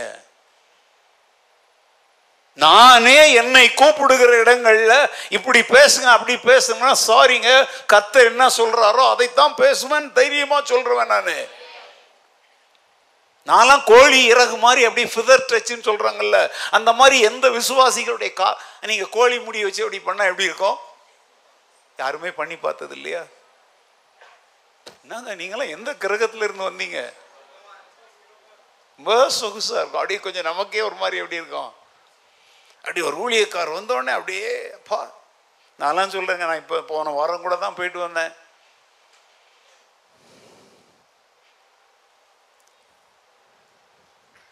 நான் யாரையும் எனக்கு ஃபேன் ஆக்கிறது இல்லை முடிஞ்சுதான் நான் பாட்டு அங்கே போய் எல்லாரும் போல் நானும் மரத்தறியில் உட்காந்து எல்லாம் நான் லைனில் கூட போய் நிற்க போனேன் சோறு வாங்குறதுக்கு ஒரு தடவை லைனில் போனேன் ஆனால் ஒரு பிரதர் விழலை நீங்கள் அங்கே உட்காருங்க நான் எடுத்துகிட்டு வரேன் அப்படின்னாரு நான் சொன்னேன் எல்லாரையும் போல் நானும் லைனில் வந்து நிற்கிறேன் அடுத்த கூட்டத்தில் சொன்னோம் ஐயா நீங்கள் ரூமுக்கு போயிடுங்க நாங்கள் ரூம் கொண்டு வரோம் அங்கெல்லாம் எப்படி தெரியுமா யாராக இருந்தாலும் அவங்க சாப்பிட்ற பிளேட்டை அவங்களே கழுவி வைக்கணும் நான் சொன்னேன் ஒழுங்கு இப்போ என் ரூமுக்கு கொண்டு வந்தால் அது ஒழுங்கற்றுது மரத்து நிழலில் ஒரு சேரை தூக்கி போட்டு அது வேணால் கொஞ்சம் எக்ஸ்ட்ரா ஓகே எல்லாரும் கூட நிற்க வேண்டாம் அப்படிங்கிறதுக்காக அங்கே இருந்து ஒரு மரத்தடியில் ஒரு சேரை போட்டு என்ன பண்ணேன் எனக்காக விசேஷ உணவுகளுக்கு ஆடுறேன்னு சொன்னேன் சாரி நான் அப்படி கொண்டு வந்தீங்கன்னா சாப்பிட மாட்டேன் இங்கே மக்களுக்கு என்ன உணவு கொடுக்கப்படுகிறதோ அந்த உணவு எனக்கு போதுமானது கொட்டை கொட்டையான புழுங்கல் அரிசி சாப்பாடு ரசித்து ருசித்து சாப்பிட்டேன் நான் எதற்கு இதெல்லாம் சொல்கிறேன் நாங்கள் பாருங்கள் இதெல்லாம் பெருமைக்காகவும் இல்லை ஒன்றுக்கும் இல்லைங்க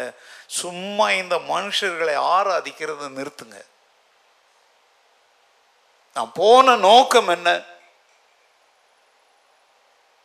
நான் அழைக்கப்பட்ட நோக்கம் என்ன அதுதான் ரொம்ப முக்கியம் ஸோ நான் இப்போ காரியத்துக்கு வர்றேன் என்னத்தில் விட்டேன்னு நான் கரெக்டாக சொல்கிறேன் நல்ல கவனிங்க நாம் ஆராதிக்கிறவர் யார் என்கிற அறிவே இல்லாமல் ஆடுவதோ பாடுவதோ துள்ளுவதோ குதிப்பதோ பாடுவதெல்லாம் என்னது பிரயோஜனம் அதுதான் இதை சொல்கிறதுக்கு தான் இவ்வளோ விளக்கம் சொல்லியிருக்கிறேன் இனியாவது நீங்கள் உணர்றீங்களான்னு பார்க்கலாம் ஏன்னா சில சமயத்தில் சொல்கிறீங்க ஜிம் பதர் இங்கிலீஷில் நிறைய சொல்கிறார் கொஞ்சம் புரிய மாட்டேங்குதுன்னு அப்படி ஒரு கதை விட்றீங்கல்ல அதனால தான் புரிகிற மாதிரி தமிழில் உங்களுக்கு நான் சொல்கிறேன் போன வாரம் நான் இப்போ பேசிக்கிட்டு இருக்கிறத விட சூப்பரான நாலு கலர் பற்றி ஜிம் பேசுனதை நான் கூட ட்ரெயினில் கேட்டுட்டு தான் போனேன்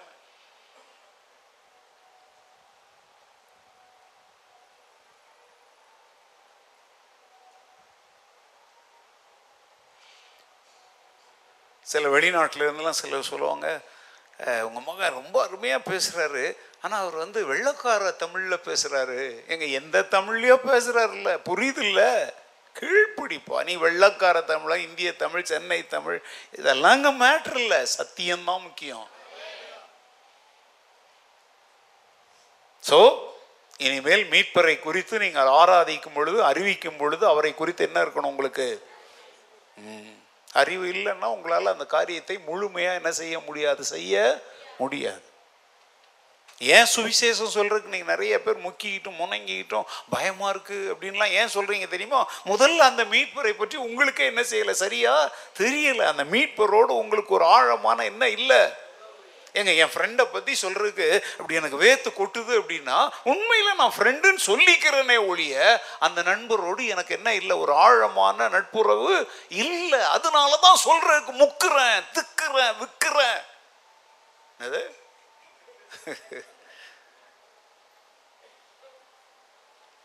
சமயம் கிடைத்தாலும் கிடைக்காவிட்டாலும் திருவசனத்தையும் போட்டிருக்குது சுவிசேஷத்தை சத்தியத்தை ஜாக்கிரதை என்ன பண்ணும் மற்றவங்களுக்கு சொல்லணும் சொன்னீங்களா சமீபத்தில் யாருக்காவது சொன்னீங்களா இந்த ஞாயிற்றுக்கிழமை கேட்ட செய்தியை நேற்றைக்கு யாராவது சொன்னீங்களா போன வாரம் ஜிம் வந்து நான்கு கலர்கள்லேருந்து மீட்பை பற்றி பேசினான் அதை பற்றி யாருக்காவது சொன்னீங்களா கேட்குறீங்க ஏன் சொல்ல முடியல நான் கொஞ்சம் சொல்கிறேங்க எவ்வளோதான் நம்ம ஒருத்தரை பற்றி சொன்னாலும் நான் சொல்கிறேன் கத்த நல்லவர் கத்த நல்லவர் கத்த நல்லவர்னு சொல்கிறேன் நீங்கள் அதை ருசித்து பார்க்காத வரைக்கும் உங்கள் வாயில் அவர் நல்லவருங்கிற வார்த்தை என்ன செய்யாது அதனால தான் சங்கீதக்காரன் சொல்கிறான் கத்த நல்லவர் என்பதை என்ன செய்து பாருங்கள் நீ ருசித்து பார்த்தனா யாருமே சொல்லு சொல்லுன்னு சொல்ல வேண்டிய அவசியமே இல்லை ருசி பார்த்தவன் ருசி கண்ட பூனைன்னு சொல்கிறாங்கல்ல அதை மாதிரி ருசி கண்ட விசுவாசி கண்டிப்பாக தனக்குள்ள அதை என்ன செய்ய மாட்டான் அடக்கி வைக்க மாட்டான் அடக்கி வைக்கவும் முடியவே முடியாது நீ இன்னைக்கு அடக்கி வச்சுக்கிட்டு உட்கார்ந்து இருக்கிற அப்படின்னா நான் சொல்றேன் நீ ருசிக்கல ஆனா ருசித்த மாதிரி என்ன செய்யற நடிக்கிற அது எப்படி உன்னால மீட்பரை பற்றியும் மீட்பை பற்றியும் மீட்பின் சத்தியங்களை பற்றியும் ரட்சிப்பை குறித்தும் ஆத்ம மீட்பை குறித்தும் பிறரோடு பகிர்ந்து கொள்ளாம இருக்கிறன்னா நீ எப்படி விசுவாசியா இருக்க முடியும் ஹவு கேன் இட் பி சமயம் கிடைக்கும் போதெல்லாம் அந்த வார்த்தைகளை உள்ளே கொண்டு வரணும் எழுதினாலும் சரி பாடினாலும் சரி ஆத்தும ஆதாயம் பிறர் இந்த சத்தியங்களை அறிய வேண்டும் என்கிற வெறி உனக்குள்ள இருந்துகிட்டே இருக்கும் இருக்கணும் நீங்கள் என்ன சொல்லுங்க தெரியுமா கவலைப்படாதீங்க கடவுள் பார்த்துக்குவார் எந்த கடவுள் இப்போ கடவுள் பார்த்துக்குவாருங்களா எந்த கடவுள் அதைத்தானே அவன் தேடிட்டு அலைகிறான் முப்பத்து முக்கோடி கடவுள்களை அவன் பார்த்துட்டு அவன் பிரச்சனை தெரியல நீயும் போய் பொத்தாம் பொதுவாக என்ன சொல்ற கவலைப்படாதீங்க கடவுள் பார்த்துக்குவாரு அவன் தான் பார்க்காத கடவுளே இல்லையே இப்போ எந்த கடவுள் தன்னை பார்ப்பாருங்கிறத அறியறதுக்கு தானே அவன் பயணம் செய்து அலைகிறான் கால் வெடிக்க செருப்பு இல்லாமல் நடக்கிறான் கந்தை துணியை கட்டிட்டு அலைகிறான் முள் படுக்கையில் கிடக்கிறான் உடம்பை வருத்தி ரத்தத்தை சிந்துறான் நீயும் போயிட்டு கடவுள் பார்த்துக்குவாருன்னா அந்த கடவுள் யாருன்னு சொல்லு அவன் ஏற்றுக்கொள்றானா இல்லையாங்கிறத அதுக்கப்புறம் பார்க்கலாம் ஹலோ ஆ நான் நீ போய் ஊழியம் செஞ்சிட்டேன் கடவுளை பற்றி சொன்னேன் ஏய் கடவுளை பற்றி சொன்னேங்கிற வார்த்தையை நிறுத்து கர்த்தராகி ஏசு கிறிஸ்துவை பற்றி சொன்னேன்னு சொல்லு சும்மா எங்க காதலெல்லாம் இந்த பூ சுத்தாத கடவுளை பற்றி சொன்னேன் கடவுளை பற்றி சொன்னேன் உலகத்தில் எல்லாரும் தான் கடவுளை பற்றி பேசுகிறாங்க எல்லாரும் தான் கடவுளை பற்றி தாய் தந்தையே கடவுள்னு எவ்வளவு பேர் பேசத்தான் செய்கிறான்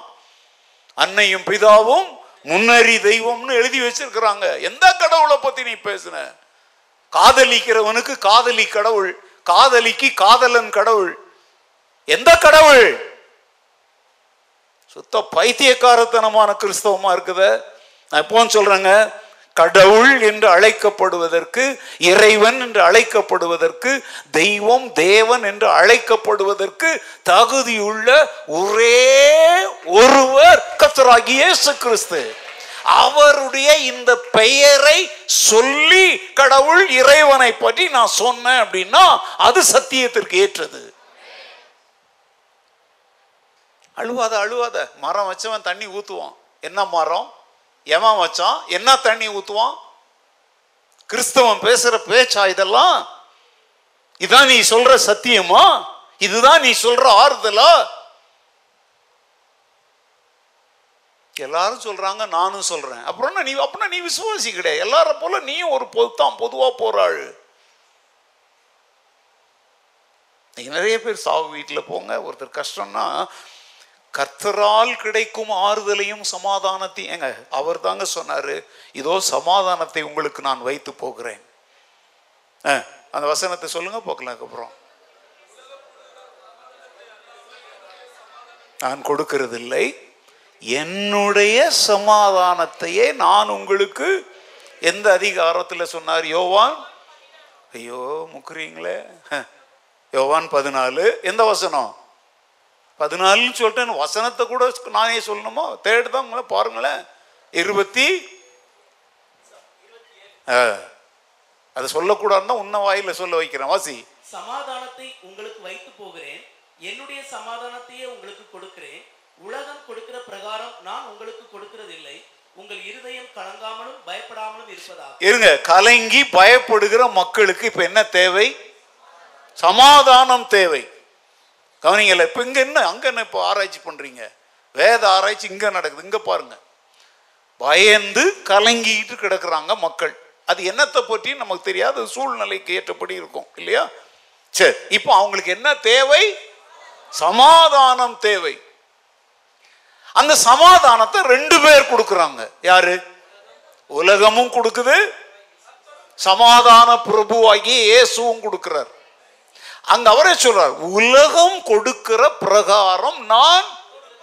அந்த உலகம் கொடுக்கிறது தான் மரம் வச்சவன் தண்ணி ஊத்துவான் மேலே இருக்கிறவன் பார்த்துக்குவான் அதை கூட சினிமாவில் நக்கல் போடுறான் அந்த மேலே இருக்கிறவன் யாருன்னு சில சமயத்தில் சினிமாவில் கூட மக்களுக்கு ஒரு விழிப்புணர்வு உண்டாகட்டும் சில நக்கல் பரிகாசங்களை கூட பண்ண தான் செய்கிறாங்க இது உலகம் கொடுக்கிறது அழுவாத அழு நாங்கள் இருக்கிறோம் அவங்க துன்ப நேரத்தில் நீ வீட்டை பூட்டிகிட்டு இருப்ப அவங்க ஃபோன் அடித்தாங்கன்னா அவங்க நம்பரை பார்த்தோடனே பிள்ளைங்கிட்ட சொல்லிட்டு அம்மா வெளியூருக்கு போயிருக்கிறாங்க என்ன ஆண்டி நான் என்ன சொல்லணும்னு சொல்லுங்கள் இவங்க பக்கத்துலேயே உட்காந்துருப்பாங்க இதுதான் நீ இருக்கிற லட்சணம் இதான் உலகம் கொடுக்குற சமாதானம் உனக்கு ஏதாவது நல்லது கேட்டதுன்னா என்னை கூப்பிடு நான் இருக்கிறேன் ஏன் கவலைப்படுற அழாத சொல்லுவாங்க ஆனால் ஒரு துளி கூட என்ன செய்ய மாட்டாங்க இப்படி கிள்ளி கூட வைக்க மாட்டாங்க இது உலகம் கொடுக்குற சமாதானம் ஆண்டவர் சொல்கிறார் நான் என்ன சமாதானத்தை கொடுக்குறேன் என்னுடைய சமாதானத்தையே கொடுக்குறேன் அப்படின்னாருன்னா அப்படின்னா அர்த்தம் அவருடைய சமாதானம் எது அவரே சமாதானம் is the prince of peace அப்படின்னா சமாதானமே எங்க இருந்து தான் புறப்பட்டு வருது அவர்கிட்ட இருந்து தாங்க புறப்பட்டு வருது அவர் தான் சமாதானத்தின் ஊற்று is the fountain of peace அவர்கிட்ட இருந்து தான் சமாதானமே புறந்து வர முடியும் பாவத்தினாலே தேவனுக்கு விரோதமான பகைஞர்களாய் நின்ற நம்மை நடு சுவரை தகர்த்து தமது சரீரத்தில் அடைந்த மரணத்தினாலே பரலோகத்திலையும் பூமியில் இருக்கிறவர்களையும் அவர் என்ன ஆக்கினார் ஒன்றாக்கி நம்முடைய சமாதான காரணரானார் ஹி பிகேம் த ரீசன் நான் சமாதானமா இருக்கிறேன் what is the reason Jesus Christ what he has done he died on the cross to reconcile me with heaven பரலோகத்தோடு என்னை ஒப்புரவாக்கும்படி எனக்காக கொடுக்க வேண்டிய விலை கிரயமாக இயேசு எனக்காக மறித்தார் தட் இஸ் த ரீசன் பவுல தான் சொல்றார் எல்லா புத்திக்கும் மேலான தேவ சமாதானம் உங்கள் இருதயங்களில் என்ன செய்ய கடவுது அதே போல எழுதுகிறார் சமாதான காரணர் சமாதானத்தின் தேவன் தாமே உங்களோடு கூட அப்போ ஏசு யார் தெரியுமா he is the Lord of peace not only the prince சமாதானத்தின் தேவன் அங்க எதற்காக இந்த வசனங்கள்லாம் சொல்லிட்டு போகிறோம் தெரியுமா நீ ஆறுதல் சொல்கிற கரெக்டு உலகமும் தான் கொடுக்குது அந்த வசனத்தை சொல்றாருல உலகம் கொடுக்குற பிரகாரம் நான் என்ன செய்யறதில்லை ஸோ அப்போ நீ சுவிசேஷம் சொல்லும் பொழுது நற்செய்தியை மக்களோடு பகிர்ந்து கொள்ளும் பொழுது உண்மையான ஒரிஜினல் மேட்ரை சொல்லணும் அது அவங்களுக்கு புரியலை அப்படின்னா அவங்களுக்கு புரியும்படி யூதருக்கு யூதனை போலவும் கிரேக்கனுக்கு கிரேக்கனை போலவும் அவங்களுக்கு ஏற்றபடி இறங்கி நம்ம சொல்லி கொடுக்கணும் பிரைஸ் லார்ட் ஓகே மீட்பரின் தகுதிகள் என்னவாக இருக்க வேண்டும் என்பதை குறித்து நம்ம ஆராய்ந்து கொண்டிருக்கிறோம் அதை குறித்த ஒரு சில சத்தியங்களை உங்களுக்கு சொல்லி உங்களை நான் அனுப்ப விரும்புகிறேன்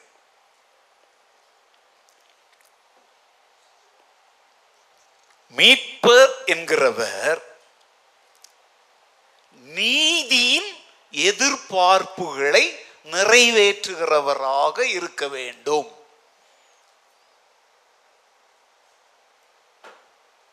நான் சொல்கிற வார்த்தை எல்லாரும் உற்று கவனிங்க மீட்பர் எனப்படுகிறவர் நீதிக்கு நீதின்னு ஒன்று இருக்கு இல்லையா அதுக்கு சில எதிர்பார்ப்புகள் இருக்கு அதை என்ன செய்கிறவராக இருக்கணும் நிறைவேற்றுகிறவராக இருக்கணும் அப்படின்னா அநீதி எல்லாம் பாவம்னு பைபிள் சொல்லுது அப்போ அந்த அநீதியாகிய பாவத்திலிருந்து ஒருவனை ஒருத்தர் மீட்கணும்னா இவர்கிட்ட என்ன இருக்கக்கூடாது நீதி வந்து என்னென்ன டிமாண்ட் பண்ணுதோ அதையெல்லாம் இவர் நிறைவேற்றக்கூடியவரா இருக்கணும் ஹலோ கவனிங்க நீங்க இங்க கவனிச்சாதான் நான் சொல்றது புரியும் இப்போ ஒருத்தன் வந்து ஒருத்தனை கொலை செஞ்சிட்டு ஆயுள் தண்டனை பெற்று வேலூர் ஜெயிலில் கிடக்கிறான்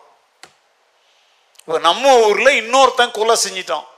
இப்போ அவனை ஜெயிலில் போட போகும்போது ஜாமீனில் எடுங்க ஜாமீனில் எடுங்கன்னு சொல்கிறாங்க இவனை தூக்கி எங்கே போட போகிறாங்க பரப்புற அக்ர என்ன அங்கே கொண்டு போய் போட போகிறாங்க உடனே ஆயுள் தண்டனை பெற்று வேலூர் ஜெயிலில் இருக்கிறவன் நான் வந்து இவனுக்கு ஜாமீன் கொடுக்குறேன்னா ஏற்றுக்குவாங்களா உங்களுக்கு ஒன்றும் புரியல எப்பேற்பட்ட யோகிய எப்படிப்பட்டவருக்கு ஜாமீன் கொடுக்க வரான் அவனே மாபெரும் கொலக்காரன் அவனுக்கு என்ன தண்டனை விதிச்சிருக்கிறாங்க புரியுதா பெங்களூர் ஜெயிலுக்கு போறவனுக்கு வேலூர் ஜெயில இருக்கிறவன் என்ன கொடுக்க முடியாது ஜாமீன் கொடுக்கிறவன் யோக்கியமானவனா இருக்கணும் அவன் போலீஸ் சட்டத்தின் கண்டி கண்டிப்புகளை அவன் என்ன செய்கிறவனா இருக்கணும் நிறைவேற்றுகிறவனா இருக்கணும் போரிக்கிக்கு போரிக்கி ஜாமீன் கொடுக்க முடியாது ரவுடிக்கு ரவுடி ஜாமீன் கொடுக்க முடியாது பாவிக்கு பாவி ரட்சிப்பை உண்டாக்க முடியாது அப்படியானால் மீட்பர் என்று சொல்லப்படுகிறவர் தேவன் மனிதன் இப்படித்தான் வாழ வேண்டும் என்று ஒரு நீதி நியாயம் வச்சிருக்கிறார் பார்த்தீங்களா அதெல்லாம் நிறைவேற்றக்கூடியவராக இருக்கிறவர் தாங்க மீட்பராக மாற முடியும் ஈவன் ஏசு கிறிஸ்து யோர்தான் நதியில் தண்ணீரில் இறங்கி யோவாண்ட சொல்ற எனக்கு ஞானஸ்தானம் கொடுணும் ஐயோ ஐயோன்றோம் செய்யே இப்படி நாம் செய்து தேவனுடைய நீதியை நிறைவேற்றுவது நமக்கு ஏற்றதாயிருக்கிறது It is essential to fulfill the righteousness of God. அவர் பாவமே செய்யலைங்க பாவ மன்னிப்புக்கு என்று தான் ஞானஸ்தானம் எடுக்கணும் ஆனா இயேசு எடுத்தது எதற்காக தெரியுமோ அப்படி மனிதனாய் பிறந்துட்ட ஒருத்தன் கண்டிப்பா பாவ மன்னிப்பிற்கு அடையாளமாக என்ன எடுக்கணும் இயேசு பாவம் செய்தாரோ இல்லையோ அந்த தேவனுடைய நீதியை தன் சரீரத்தில் நிறைவேற்றினார் இல்லையா இப்போ இயேசுவினுடைய வாழ்க்கை வரலாறுலாம் படிக்கணும் அப்படின்லாம் சொல்லுவேன் லைஃப் ஆஃப் ஜீசஸ்ன்றதெல்லாம் சொல்கிறேன் அப்படி படிக்கும்போது இப்படி படிக்கணும் ஏசு ஏன் ஞானஸ்தானம் எடுத்தார் சில அறிவு கட்டம் சொல்லுவோம் பாவிகளுக்கு தானே அப்போ ஏசு ஏன் எடுத்தார் ஏன் எடுத்தார் தெரியுமாப்பா அவர் செஞ்ச பாவத்துக்காகலாம் எடுக்கலை அவர் மனுக்குலத்தின் பிரதிநிதியாக வந்திருக்கிறார் இப்போ தேவனுக்கு முன்பாக முழு பாவம் நிறைந்த மனுக்குலமும் இவர் பின்னாடி தான் நிற்குது அப்போ இந்த முழு மனுக்குலத்தின் மேலும் தேவனுடைய கோபாக்கினையும் நீதி தண்டனைகளும் வராமல் இருக்கணும்னா அதை அவர் யார் மேலே ஏற்றுக்கணும் அதனால பாவியில் ஒருவனை போல பாவியாக மாறல போல மாறி இவரும் என்ன எடுத்தார் அவர் அறிக்கை செய்யவோ மன்னிப்பு கேட்கவோ எந்த பாவமும் என்ன செய்யலை ஏன்னா அவர் பாவம் மற்ற பரிசுத்த ஹலலூயா இதாங்க மீட்பருடைய தகுதி ரோமர் ஆறாவது அதிகாரம் இருபத்தி மூன்றாவது வசனம் சொல்லுகிறது பாவத்தின் சம்பளம் மரணம் that is the righteousness of God அதுதான் தேவனுடைய நீதி பாவம் செய்கிற ஆத்மா என்ன செய்யணும் ஆண்டவராக இயேசு கிறிஸ்து பாவம் செய்யலை ஆனால் பாவம் செய்தவர்களுடைய பாவத்தின் தண்டனையாக ஏசாய ஐம்பத்தி மூன்றில் சொல்லப்பட்டிருக்கிறது அவர் தம்முடைய ஆத்துமாவை மரணத்தில் ஊற்றினார் ஹி சோல் அட்டது அவரே கொடுத்தாருங்க பாவம் செய்கிற ஆத்மா சாகணும்ல ஆனா இவர் ஏன் செத்தார் தெரியுமா பாவம் செஞ்சதுனால இல்லை நாம செஞ்சோமே அதுக்கு அடையாளமாக தன்மேல் அந்த பாவத்தை எல்லாம் அவர் ஏற்றுக்கொண்டு தேவ நீதியை நிறைவேற்றினார் என்பதை உறுதிப்படுத்துவதற்காக அவர் தன்னாத்துமாவை என்ன செய்தார் மரணத்திற்கு என வசனம் சொல்லுது பாவத்தின் சம்பளம் அந்த மரணத்தை அவர் தன்மேல ஏற்றுக்கொண்டாரா இப்போ சொல்லுங்க இதைத்தான் சொல்றேன்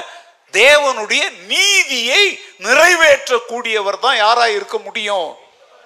அப்படி இந்த உலகத்தில் எந்த மீட்பராவது வந்தாங்களா நீங்கள் தான் சொல்லுங்கள் இசைக்கியல் பதினெட்டு நாலு நீங்கள்லாம் படித்து திருப்புறது இல்லை தெரிஞ்சுக்கோங்க நான் சொன்ன வசனம் அங்கே தான் இருக்கு பாவம் செய்கிற ஆத்துமாவே சாகும் படிங்க வாழ்க்கையில் இசைக்கியல் எங்கே இருக்குன்னு ஒரு முறை திருப்பி பாருங்கள் எசைக்கியல் பதினெட்டாவது அதிகாரம் நாலாவது வசனம் சீக்கிரம் இருந்தது எல்லாருமே எடுக்கட்டுமா கொஞ்சம் பாரு என்ன அசைஞ்சு ஆடி அசைஞ்சு எடுங்க எல்லாரும் எசைக்கியல் பதினெட்டாவது அதிகாரம் நாலாவது வசனத்தை எடுங்க இதோ எல்லா ஆத்மாக்களும் என்னுடையவைகள் தகப்பனின் ஆத்மா எப்படியோ அப்படியே மகனின் ஆத்மாவும் என்னுடையது பாவம் செய்கிற ஆத்மாவே சாகும் தகப்பனுடைய ஆத்மாவும் சாவாது பிள்ளையினுடைய ஆத்மாவும் சாவாது ஏன்னா எல்லா ஆத்மாவும் யாருடையது ஹலோ சொல்லுங்க சகல ஆத்துமாக்களும் யாருடையவைகள் ஏன் சகல ஆத்துமாக்களுக்கும் ஜீவ சுவாசத்தை ஊதி அதை ஜீவாத்துமாவாய் மாற்றினது யாரு கர்த்தர் இது ஏன் ஆத்துமா இது ஏன் ஆத்துமா இன்னைக்கு அநேக பாஸ்டருங்க அடிச்சுக்கிட்டு சாவுறாங்க என் ஆத்மாவை அவன் பிடிச்சிட்டு போயிட்டான் அது எப்படி ஓ ஆத்மாவை இன்னொருத்தன் பிடிக்க முடியும் புரியுதா ஹலோ ஐயோ அகாப்பே சேர்ச் மீட்டிங்காக போவாத அந்த பாஸ்டர் பிடிச்சிக்குவாரு நான் என்ன புள்ள பிடிக்கிறவனா நீ நிறைய பேர் பேசும்போது என் சப ஆத்மாவை தள்ளிட்டு போயிட்டான் என் ஆத்மாவை பிடிச்சிட்டு போயிட்டான் யோ உன் ஆத்மாவை பற்றி நீ கவலைப்படுப்பா சகல ஆத்துமாக்களும் யாருடையவைகள் நான் இப்போ சொல்கிறேங்க இப்போ உங்ககிட்ட நான் எப்படி பேசுகிறேனோ கண்டிப்போடும் அதிகாரத்தோடும் அன்போடும் சகலத்தோடும் பேசுகிறேன்னா அதே மாதிரி தான் எங்கே போனாலும் நான் பேசுறேன் ஏன்னா இந்த சபையில் இருக்கிறவங்க கத்தருடைய ஆத்துமாக்கள் இன்னொரு சபையில போய் நான் பேசினாலும் அங்க இருக்கிறவங்களும் கத்தருடைய ஆத்துமாக்கள் தான் இங்க இருக்கிற ஆத்துமாக்களும் எனக்கு சொந்தம் அல்ல நான் போய் பிரசங்கம் பண்ணிட்டு வர்ற இடத்துல இருக்கிற ஆத்துமாக்களும் எனக்கு சொந்தம் இல்ல அது இந்த நாடா இருக்கலாம் எந்த நாடா இருக்கலாம் என்ன மொழியா இருக்கலாம் எனக்கு முன்னால உட்கார்ந்து இருக்கிற எல்லா ஆத்துமாக்களும் யாருக்கு சொந்தமானவர்கள் அதனால இங்க ஒரு மாதிரி பிரசங்கம் அங்க ஒரு மாதிரி பிரசங்கம்லாம் கிடையாது எங்க போனாலும் ஒரே பிரசங்கம் தான் ஹலேலுயா புரியுதா நாங்கள்லாம் எங்கேயும் போய் ஜால்ராவும் அடிக்க மாட்டோம் சும்மா அழவும் மாட்டோம் தேவையில்லாமல் திட்டவும் மாட்டோம் திட்ட வேண்டிய அவசியம் இருந்தால் அப்படியே கம்முன்னு வரவும் மாட்டோம்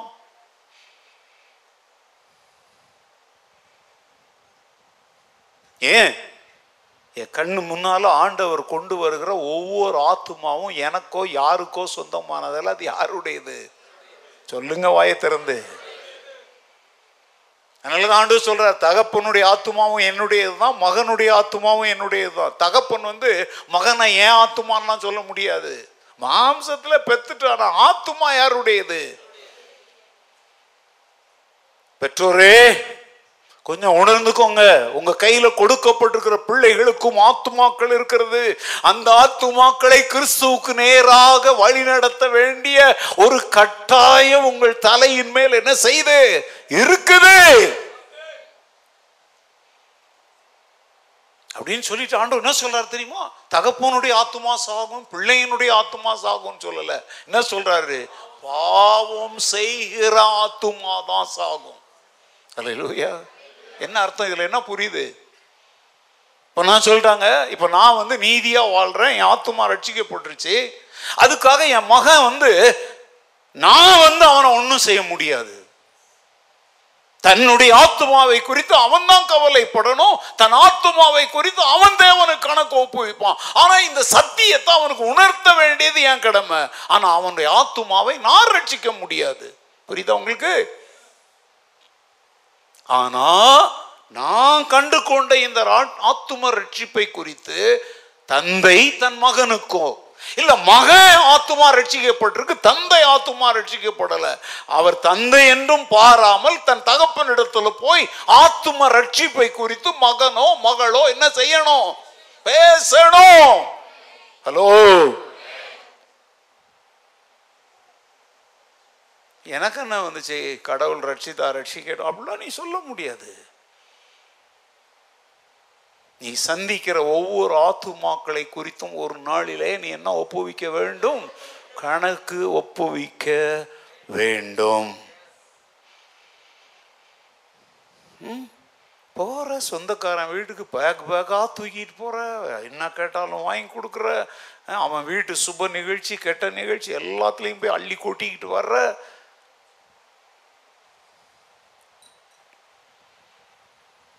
ரொம்ப காலத்துக்கு அப்புறம் போன வாரத்தில் அந்த மீட்டிங்கில் அந்த பழைய பாடல் ஒன்று பாடினேன் இயேசு என்றால் என்ன விலை என்றே கேட்டிடும் எத்தனை பேர் பிள்ளைகள் அப்பம் கேட்கின்றனர் ஜீவ அப்பம் கொடுப்பாயா உனக்காக நான் மறித்தேனே எனக்காக நீ கடைசி கூட்டத்தில் இரவு கூட்டத்தில் அந்த பாடலை பல முறை பல முறை பாட வைத்த எல்லாரையும் நிறைய பேருக்கு அந்த பாட்டெல்லாம் மறந்து போயிட்டாங்க ஏன்னா இந்த பாடல்கள் வந்ததுக்கப்புறம் இந்த பாட்டு எங்கே ஞாபகம் வரும் அதனால தாங்க நாங்கள் கவலைப்படுகிறோம் அப்புறம் அவங்கள கஷ்டப்பட்டு பாட வச்சேன் அநேகருடைய கண்களில் கண்ணீர் ஓட ஆரம்பிச்சுது எனக்காக மறித்த இயேசுக்காக நான் ஒன்றுமே செய்யாமல் இருக்கிறேனே பிள்ளைகள் அப்பம் கேட்கின்றனர் ஜீவ அப்பத்தை கொடுக்காமல் நான் இருக்கிறேனே இயேசு என்றால் என்ன விலை அது ஒரு ஜட பொருள் நினச்சிக்கிட்டு இருக்கிறாங்களே அப்படிங்க இதை தாங்க நல்லா கவனிங்க நான் எனக்கு முன்னால் உட்கார்ந்து இருக்கிறவங்களுக்கு இந்த ஆத்ம பாரத்தை உருவாக்கி தூண்டி விட வேண்டியது அனல் மூட்டி எழுப்பி விட வேண்டியது என்னுடைய கடமை நீங்கள் செய்கிறீங்களா நீங்கள் அது பிரசங்கியாருடைய வேலை அப்படிலாம் இல்லைங்க மகனுடைய ஆத்துமா பிள்ளையனுடைய ஆத்துமான் ரெண்டு அப்போ ஒரு குடும்பத்தை பற்றி அங்கே ஆண்டவர் பேசுகிறாரு அதுல எந்த ஆத்துமா பாவம் செய்தோ அது சாகும் ஆனா அந்த ஆத்துமா பாவம் செய்து சாகாதபடி பிழைத்து இருக்கிற ஆத்துமா அதன் மேல என்ன கொள்ளணும் கரிசனை கொள்ளணும் உன் பிள்ளைக்கு கார் வாங்கி கொடுக்கலாம் உன் பிள்ளைக்கு பங்களா வாங்கி கொடுக்கலாம் கல்யாணம் பண்ணி வைக்கலாம் மாப்பிள்ளை பொண்ணு பிடிச்சி கொடுக்கலாம் ஆனால் ஆத்துமா ரட்சிப்பு உன் பிள்ளைக்கு அடைந்து கொள்வதற்கு ஏதாவது முயற்சி செஞ்சியா உலகம் எங்கும் உள்ள எல்லாரை பார்த்து இந்த கேள்வியை நான் கேட்கிறேன் கண்ட கண்ட ஊழியக்காரங்களுக்கு எல்லாம் பணத்தை கொடுத்துட்டு என் பிள்ளைகிட்ட பேசுங்க என் பிள்ளைக்காக ஜெபம் பண்ணுங்க அவ்வளோ ஆத்மா பாரம் இருக்குல்ல நான் கேட்குறேன் ரோட்ல போற யார் சொல்றதையும் உன் பிள்ளை கேட்காது பெத்த நீ சொல்றத அது கேட்கணும் இல்லை நான் சொன்னாலாம் கேட்க மாட்டான் அப்படின்னா அப்படின்னா உன் வாழ்க்கை உன் பிள்ளைக்கு முன்னால் அவ்வளோ கேவலமா இருக்குன்னு அர்த்தம் ஏன் பெத்த தாய் பெத்த தகப்பன் சொல்லத ஒரு புள்ள கேட்காது அப்படின்னா அடுத்தவங்க சொல்றாங்க அது எப்படிங்க கேட்கும் பெங்களூர்ல இருந்து வர்ற ஒரு பாஸ்டர் ரூபன் சொல்றது அது எப்படி கிடையாது இவன் அவன் அப்படின்னு தான் அது கேட்கும் அதனால அங்க சொல்றாரு பாவம் செய்கிற ஆத்துமா சாகும்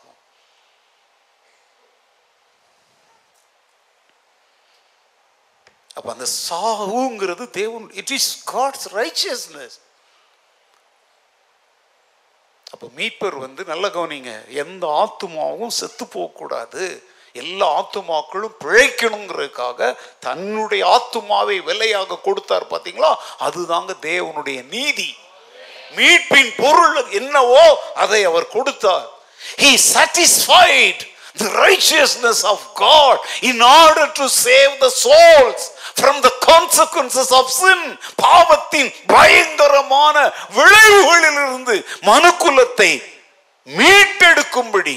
தேவன் எதிர்பார்த்த கண்டிப்புகள் பிரமாணங்கள் நீதி நியாயங்களை இயேசு தன்மையில் நிறைவேற்றினார் இந்த உலகத்தில் யாராவது மீட்பர்னு சொல்லிக்கணும்னா இப்போ நான் சொல்கிற இந்த காரியத்தை அவங்க செஞ்சுருக்கணும் அப்படி செஞ்சதா இது வரைக்கும் யாரோ நீங்கள் கேள்விப்பட்டிருக்கீங்களா தன்னை தாக்க வர்றவங்கள பலவிதமான தண்டாயுதங்களால் அடிச்சு தான் படிச்சிருக்கிறோம் இல்லையா ஆனால் ஏசு கிறிஸ்து ஒரு கண்ணத்தில் அரைஞ்சா மறு கண்ணத்தை காட்டுன்னு சொல்லிட்டு போயிட்டே இருந்தாரு தன்னை சிலுவையில் அறைந்தவர்களை கூட பிதாவே இவர்களுக்கு அவரை பிடிக்க வந்த போது பட்டயத்தை எடுத்து வெட்டுறான் ஏய் பட்டயத்தை உரையில் போடு அப்படின்னு சொல்லி தன்னை பிடிக்க வந்தவனுடைய அந்த மல்கூசுடைய காதை எடுத்து ஒட்டி அங்கேயும் அற்புதம் செஞ்சுட்டு போயிட்டே இருந்தாருங்க அவர்களவா நீதி உள்ளவர் பிரைஸ் இதெல்லாம் உணரணும் இதெல்லாம் நீங்கள் நினைக்கணும் இதெல்லாம் உங்கள் மனசில் வரணும் மீட்பர்னா யாரு ஸோ மீட்பருடைய தகுதி என்ன சொல்லுங்க தேவனுடைய நீதி நியாயங்களை தன்னில் என்ன செய்கிறவராக இருக்கணும் நம்பர் டூ மனுக்குலத்தின் தேவையை மீட்பர் சந்திக்கணும் சந்திக்க வேண்டும் the redeemer must meet the needs of humanity மனித குலத்தின் தேவையை மீட்பர் என்ன செய்யணும் சந்திக்கணும் யோவான் மூன்று பதினாறு எங்க யோவான் மூணு பதினாறுன்னு சொல்றேன் சொல்லுங்க தேவன் தம்முடைய எவனோ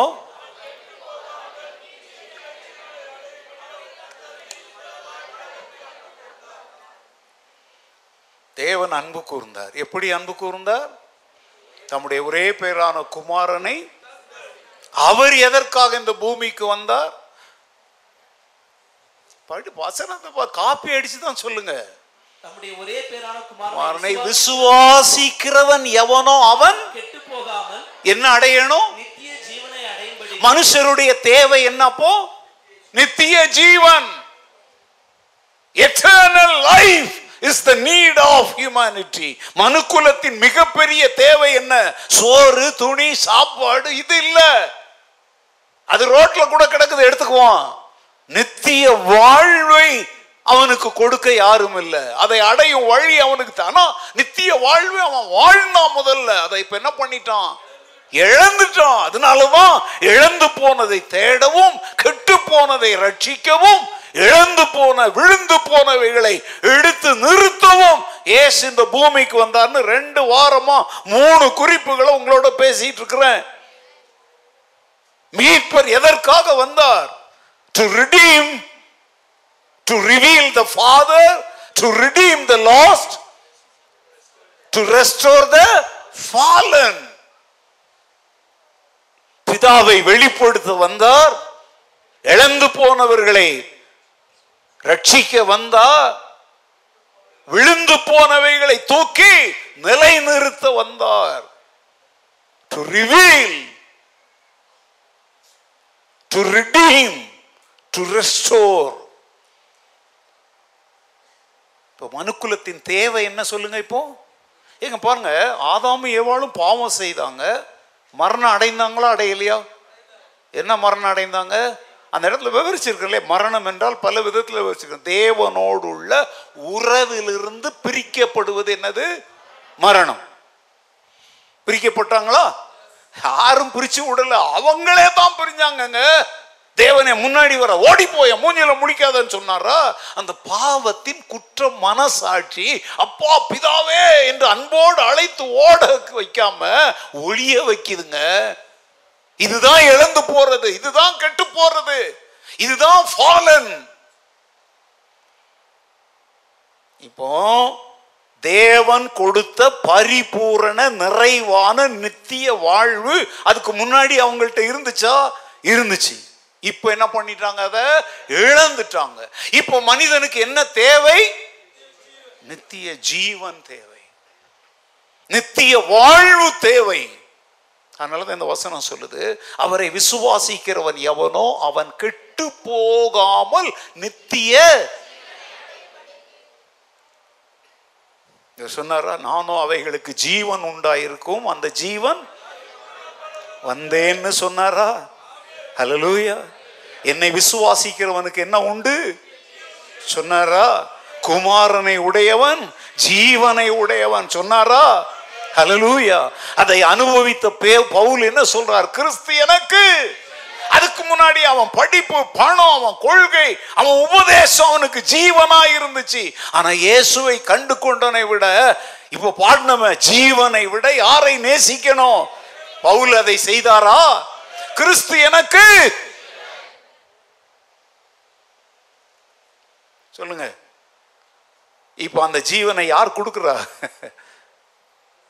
பவுல் சொல்றார் கிறிஸ்து தான் இப்போ என் ஜீவன் என் மதமோ மார்க்கமோ இதுவரைக்கும் நான் கடைபிடித்து வந்த மத நம்பிக்கைகள் கொள்கைகள் சாங்கியம் சடங்காச்சாரம் இதெல்லாம் நஷ்டமும் எனக்கு யார் வேணும் ஏசு வேணும் அவர் கொடுக்கிற நான் அந்த உயிர் தெழுதலை நான் என்ன செய்யணும் அடையணும் ஹலலூயா பிலிப்பியர் மூணுல சொல்லியிருக்குல்ல அவரை நான் அறியவும் அவருடைய பாடுகளுக்கு ஒப்பான பாடுகளை நான் அறியவும் அவருடைய உயிர்த்தெழுதலின் வல்லமையை நான் அடையவும் எனக்கு லாபமாயிருந்த எல்லாவற்றையும் என்னவா விட்டுறேன் குப்பையாக யார் சொல்ல முடியுங்க மீட்கப்பட்ட ஆத்துமா சொல்லுது அலலுயா அப்போ மனுக்குலத்தின் தேவையை அவர் சந்தித்திருக்கிறாருன்னு தெரியுது பவுல் வந்து சொல்றான் பாவிகளில் பிரதான பாவி நான் பாவிகளை ரட்சிக்க கிறிஸ்து இயேசு உலகத்தில் வந்தார் என்கிற வார்த்தை உண்மையும் எல்லாம் அங்கீகரிப்பிற்கும் ஒண்ணு தீமத்தை ஒண்ணு பதினஞ்சுல சொல்றாரு அப்படி சொல்லிட்டு பாவிகளில் பிரதான பாவி அப்படி சொல்ற நல்லா கவனிங்க தன்னை அவர் ரட்சித்ததுனால தான் அவன் சொல்றான் பாவிகளை ரட்சிக்க கிறிஸ்திய உலகத்தில் அப்போ அவன் அந்த வாழ்வை பெற்றுக்கொண்டிருக்கிறான் அந்த நித்திய ஜீவனை பெற்றுக்கொண்டிருக்கிறான் அதனால தான் தீமத்தைக்கு எழுபோ சொல்கிறான் ஒன்று திமுத்து ஆறாவது அதிகாரத்தில் நல்ல போராட்டத்தை போராடு நித்திய ஜீவனை பற்றிக்கொள் இதற்காகவே நீ என்ன செய்யப்பட்டாய் அழைக்கப்பட்டாய் ஸோ அப்போ ஒரு மீட்பர் அப்படிங்கிறவ நல்ல கவனிங்க அதை செஞ்சேன் இதை செஞ்சேன் யுத்தங்களை நடத்தினார் அந்த யுத்தங்களை நடத்தினார் இத்தனை நாடுகளை ஜெயித்தார் மலையை பெயர்த்துக்கிட்டே பறந்தார் என்ன முழிக்கிறீங்க அவர் பேர்த்துட்டு போன மலைக்கு பேர் சஞ்சீவி மலையாம் அது எங்கள் ஊர் பக்கத்தில் இருந்தால் பேர்த்துட்டு போனாராம் குற்றாலம் இருக்குல்ல பக்கத்தில் ஏங்க நான் யார் பேரையும் சொல்லலைங்க நான் சும்மா பாட்டு சும்மா சொல்கிறேன் படித்ததையும் கேட்டதையும் சொல்கிறேன் என் கதை இல்லை இதெல்லாம் சொல்கிறாங்க அப்படி நான் இலங்கையில் போய் பார்த்தேங்க அப்படியே படு பாதாழமான ஒரு இடத்துல நான் நீங்கள் நீங்கள் தான் குரூப்பில் எதுவும் பார்க்குறது இல்லையா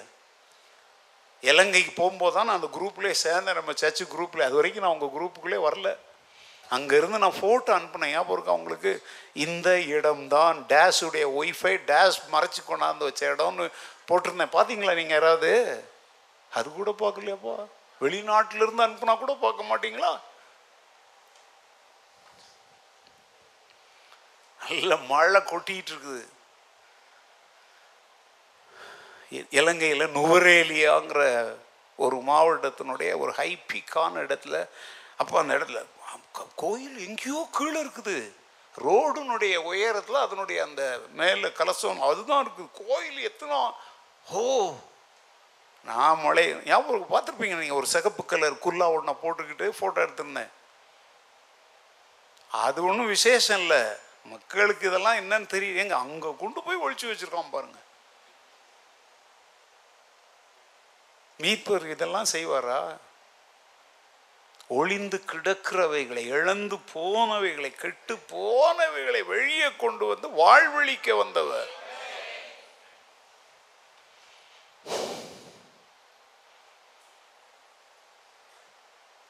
எபேசியர் ஒன்றாவது அதிகாரம் ஏழாவது வசனத்தை பாருங்க Ephesians chapter one verse seven அவருடைய கிருமையின் ஐஸ்வர்யத்தின்படியே இவருடைய ரத்தத்தினாலே பாவ மன்னிப்பாகிய மீட்பு இவருக்குள் நமக்கு உண்டாயிருக்கிறது இந்த வசனத்தை நீங்கள் அப்படியே படிச்சீங்கன்னா புரியாது பைபிள் படிக்கும்போது எப்போவுமே நல்லா கவனிங்க முன்னாடி பின்னாடி உள்ளதெல்லாம் கொஞ்சம் படிக்கணும் அந்த வசனத்தை நான் இங்கே எப்படி ட்ரை பண்ணி வச்சிருக்கிறேன்னு பாருங்க தேவனுடைய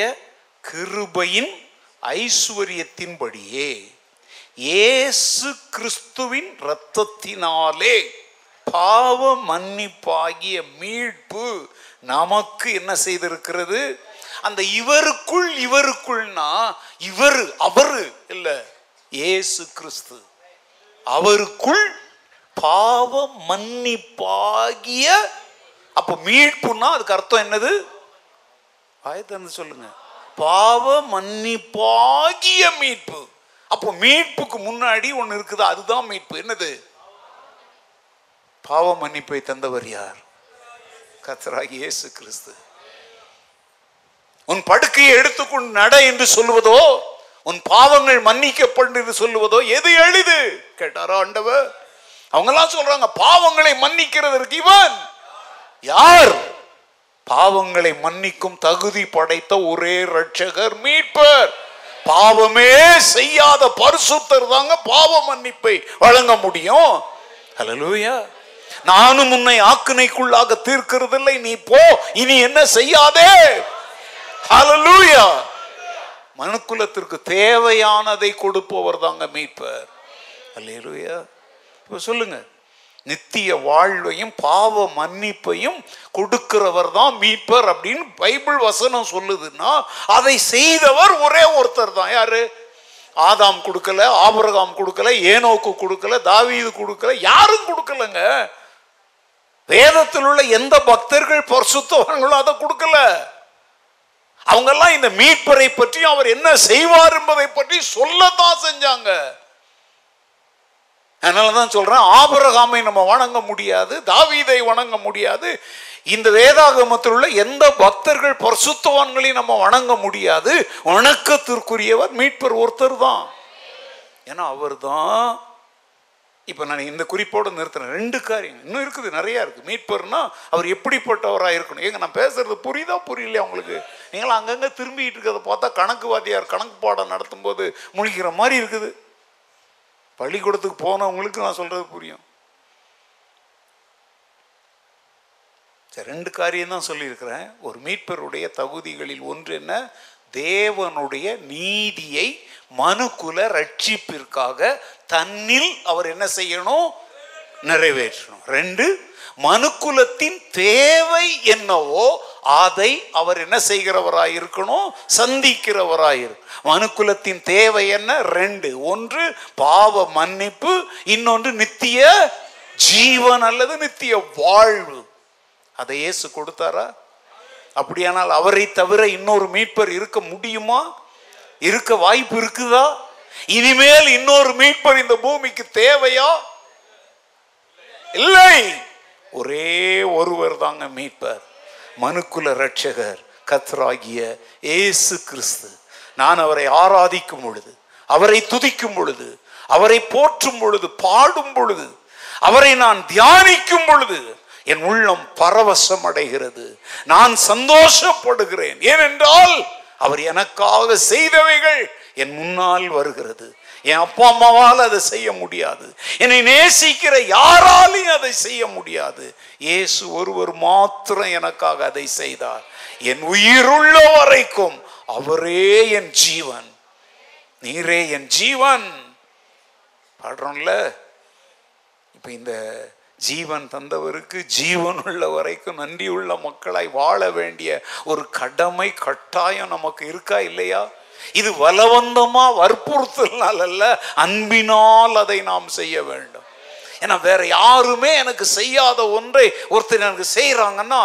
I should be thankful I should be grateful எல்லாமே என்ன கை கழுவி விட்ட போது அப்படியே தூக்கி எரியப்பட்ட போது ஒருத்தர் என்ன கையில தாங்கிக்கிட்டாங்கன்னா என் உயிர் உள்ள வரைக்கும் அவங்களுக்கு நான் நன்றியா இருக்கணும் ஆனால் இன்னைக்கு உலகத்தில் நன்றின்றதே கிடையாதுங்க அதில் உலக வாழ்க்கையில் நீ நன்றி இல்லாமல் போ டோன்ட் கேர் ஆனால் இயேசுவுக்கு நன்றி உள்ளவங்களா இருங்க மனிதனாவது உணவு தருவான் பணம் தருவான் ஏதோ தருவான் ஆனால் கர்த்தர் வந்து தந்தது என்ன தெரியுமாங்க நான் நிறைவேற்ற முடியாத கடவுளுடைய நிபந்தனைகளை எனக்காக நிறைவேற்றினார் நான் பெற்றுக்கொள்ளவே முடியாத பாவ மன்னிப்பையும் நான் நல்லதோ நீங்கள் புதுசெல்லாம் தரல நான் இழந்தது தான் நித்திய வாழ்வு அந்த இழந்து போன நித்திய வாழ்வையும் எனக்கு அவர் மீட்டு தந்திருக்கிறார் இப்போ நான் அந்த பூமியில் இருக்கிறேன் நல்ல கவனிங்க ஜீவனை நான் அடைந்திருக்கிறேன் இந்த ஜீவன் எனக்குள்ளே இப்போ நான் இருக்கிறேன் இப்பொழுது நான் கலாத்திய ரெண்டு இருபது எனக்கு ரொம்ப பைபிளில் பிடிச்ச வசனம் கலாத்திய ரெண்டு இருபது இப்பொழுது நான் பிழைத்திருக்கிறதோ என்னில் அன்பு கூர்ந்து எனக்காக தம்மை தாமே ஒப்பு கொடுத்த தேவனுடைய குமாரனை பற்றிய விசுவாசத்தினாலே நான் பிழைத்திருக்கிறேன் லூயா இந்த வசனத்தெல்லாம் தயவுசெய்து மனப்பாடம் பண்ணுங்க கலாத்தியர் ரெண்டு இருபதுலாம் தம்பி அப்படிதான் இருக்காங்க இல்லை நான் ஏதாவது தப்பா சொன்னா இல்லை தானே என்ன ஒரு அற்புதமான வசனம் என்னில் அன்பு கூர்ந்து எனக்காக தம்மை தாமே ஒப்பு கொடுத்த தேவனுடைய குமாரனை பற்றும் விசுவாசத்தினாலே நான் பிழைத்திருக்கிறேன் யார் போட்ட சோர்னாலையும் நான் பிழைக்கல யார் கொடுத்த காசுனாலையும் நான் பிழைக்கல யாருடைய தயவுனாலையும் பிழைக்கல அதான் ஜீவன் ஆனால் அந்த ஜீவன் பரிபூரணப்படும் ஒரு நாள் வரும் இங்கே ஏறிவான்னு ஆண்டவர் அழைச்சிக்குவார் எனக்காக நித்திய வாசல்கள் திறக்கும் நித்திய நித்தியமாய் யாருடைய டிஸ்டர்பன்ஸும் இல்லாம பாவத்தின் சலசலப்பும் கூட இல்லாம புரியுதான உங்களுக்கு பரிபூரணமான அந்த வாழ்வை நான் அடைய போகிறேன் இப்பவும் அது எனக்குள்ள இருக்குது அந்த பரிபூரண வாழ்வை நான் ருசித்ததுனால தான் இப்போ நான் வாழ்கிற இந்த ஜீவனை குறித்து பெருமை கொள்ளாம அழகை குறித்தோ படிப்பை குறித்தோ திறமையை குறித்தெல்லாம் பெருமை கொள்ளாம அடக்கமாக வாசிக்க அடக்கி வாசிக்கிறதுக்கு ரீசன் என்ன தெரியுமோ ஏற்கனவே அந்த தேவனுடைய ராஜ்யம் எனக்குள்ள என்ன செஞ்சுக்கிட்டு இருக்குது இருக்குது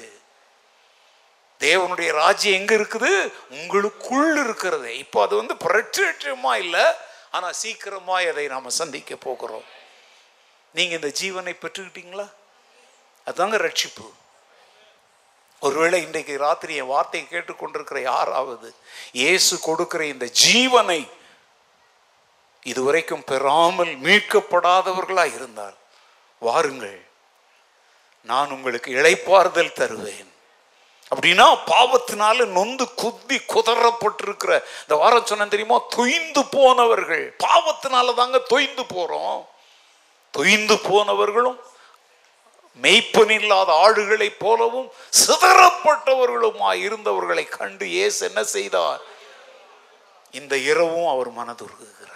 ஞாயிற்றுக்கிழமை பிரசங்கத்தில் மாத்திரம் இல்லை எப்போ பிரசங்கித்தாலும் அவருடைய மனதுருக்கம் எல்லாருக்கும் உரியது நீங்கள் இருக்கிற எந்த நாட்டில் எந்த ஊரில் இருந்தாலும் ஆண்டவரே நீர் கொடுக்கிற அந்த வாழ்வையும் பரிபூரண வாழ்வையும் பெற்றுக்கொள்ள இதோ நான் உம்மிடத்தில் வருகிறேன் விசுவாசத்தினாலே இதை நான் பெற்றுக்கொள்ள விரும்புகிறேன் சொல்லுங்க ஒருவேளை பெற்றுக்கொண்ட யாராவது அதை குறித்து அசட்டையாக கவலையீனமாக அதை உசாசீனப்படுத்திட்டு உலகமே வாழ்க்கை கண்டதே காட்சி கொண்டதே கோலம்னு சொல்லி ஒரு பின்மாற்ற ஜீவியத்தில் வாழ்ந்துகிட்டு இருந்தீங்கன்னா இன்னைக்கு டர்ன் பேக் டு ஜீசஸ் அவற்றை திரும்பி வாங்க இஸ்ரவேலே நீ திரும்புகிறதற்கு மனதா இருந்தால் என்னிடத்தில் திரும்பு என்று ஆண்டவர் சொன்னார் இந்த ராத்திரி உங்களுக்கு மனதா இருந்தால் உங்க பின்மாற்ற வாழ்க்கையில இருந்து அனலும் இல்லாமல் குளிரும் இல்லாமல் அங்க ஒரு கால் இங்க ஒரு கால் வாழ்ற வாழ்க்கையை விட்டுட்டு ஒரே வாழ்க்கை அது இயேசுக்காக அப்படிங்கிற ஒரு தீர்மானத்துக்குள்ள வாங்க கத்தர் உங்களை ஆசீர்வதிப்பா மீட்பருடைய தகுதிகளை குறித்து வருகிற வாரங்களில் நம்ம கற்றுக்கொள்ள கத்தருடைய ஆவியானவர் நமக்கு உதவி செய்வாராக நம்ம எல்லாரும் எழுந்து நின்று ஆண்டவர் நோக்கி நாம் ஜெபிப்போம்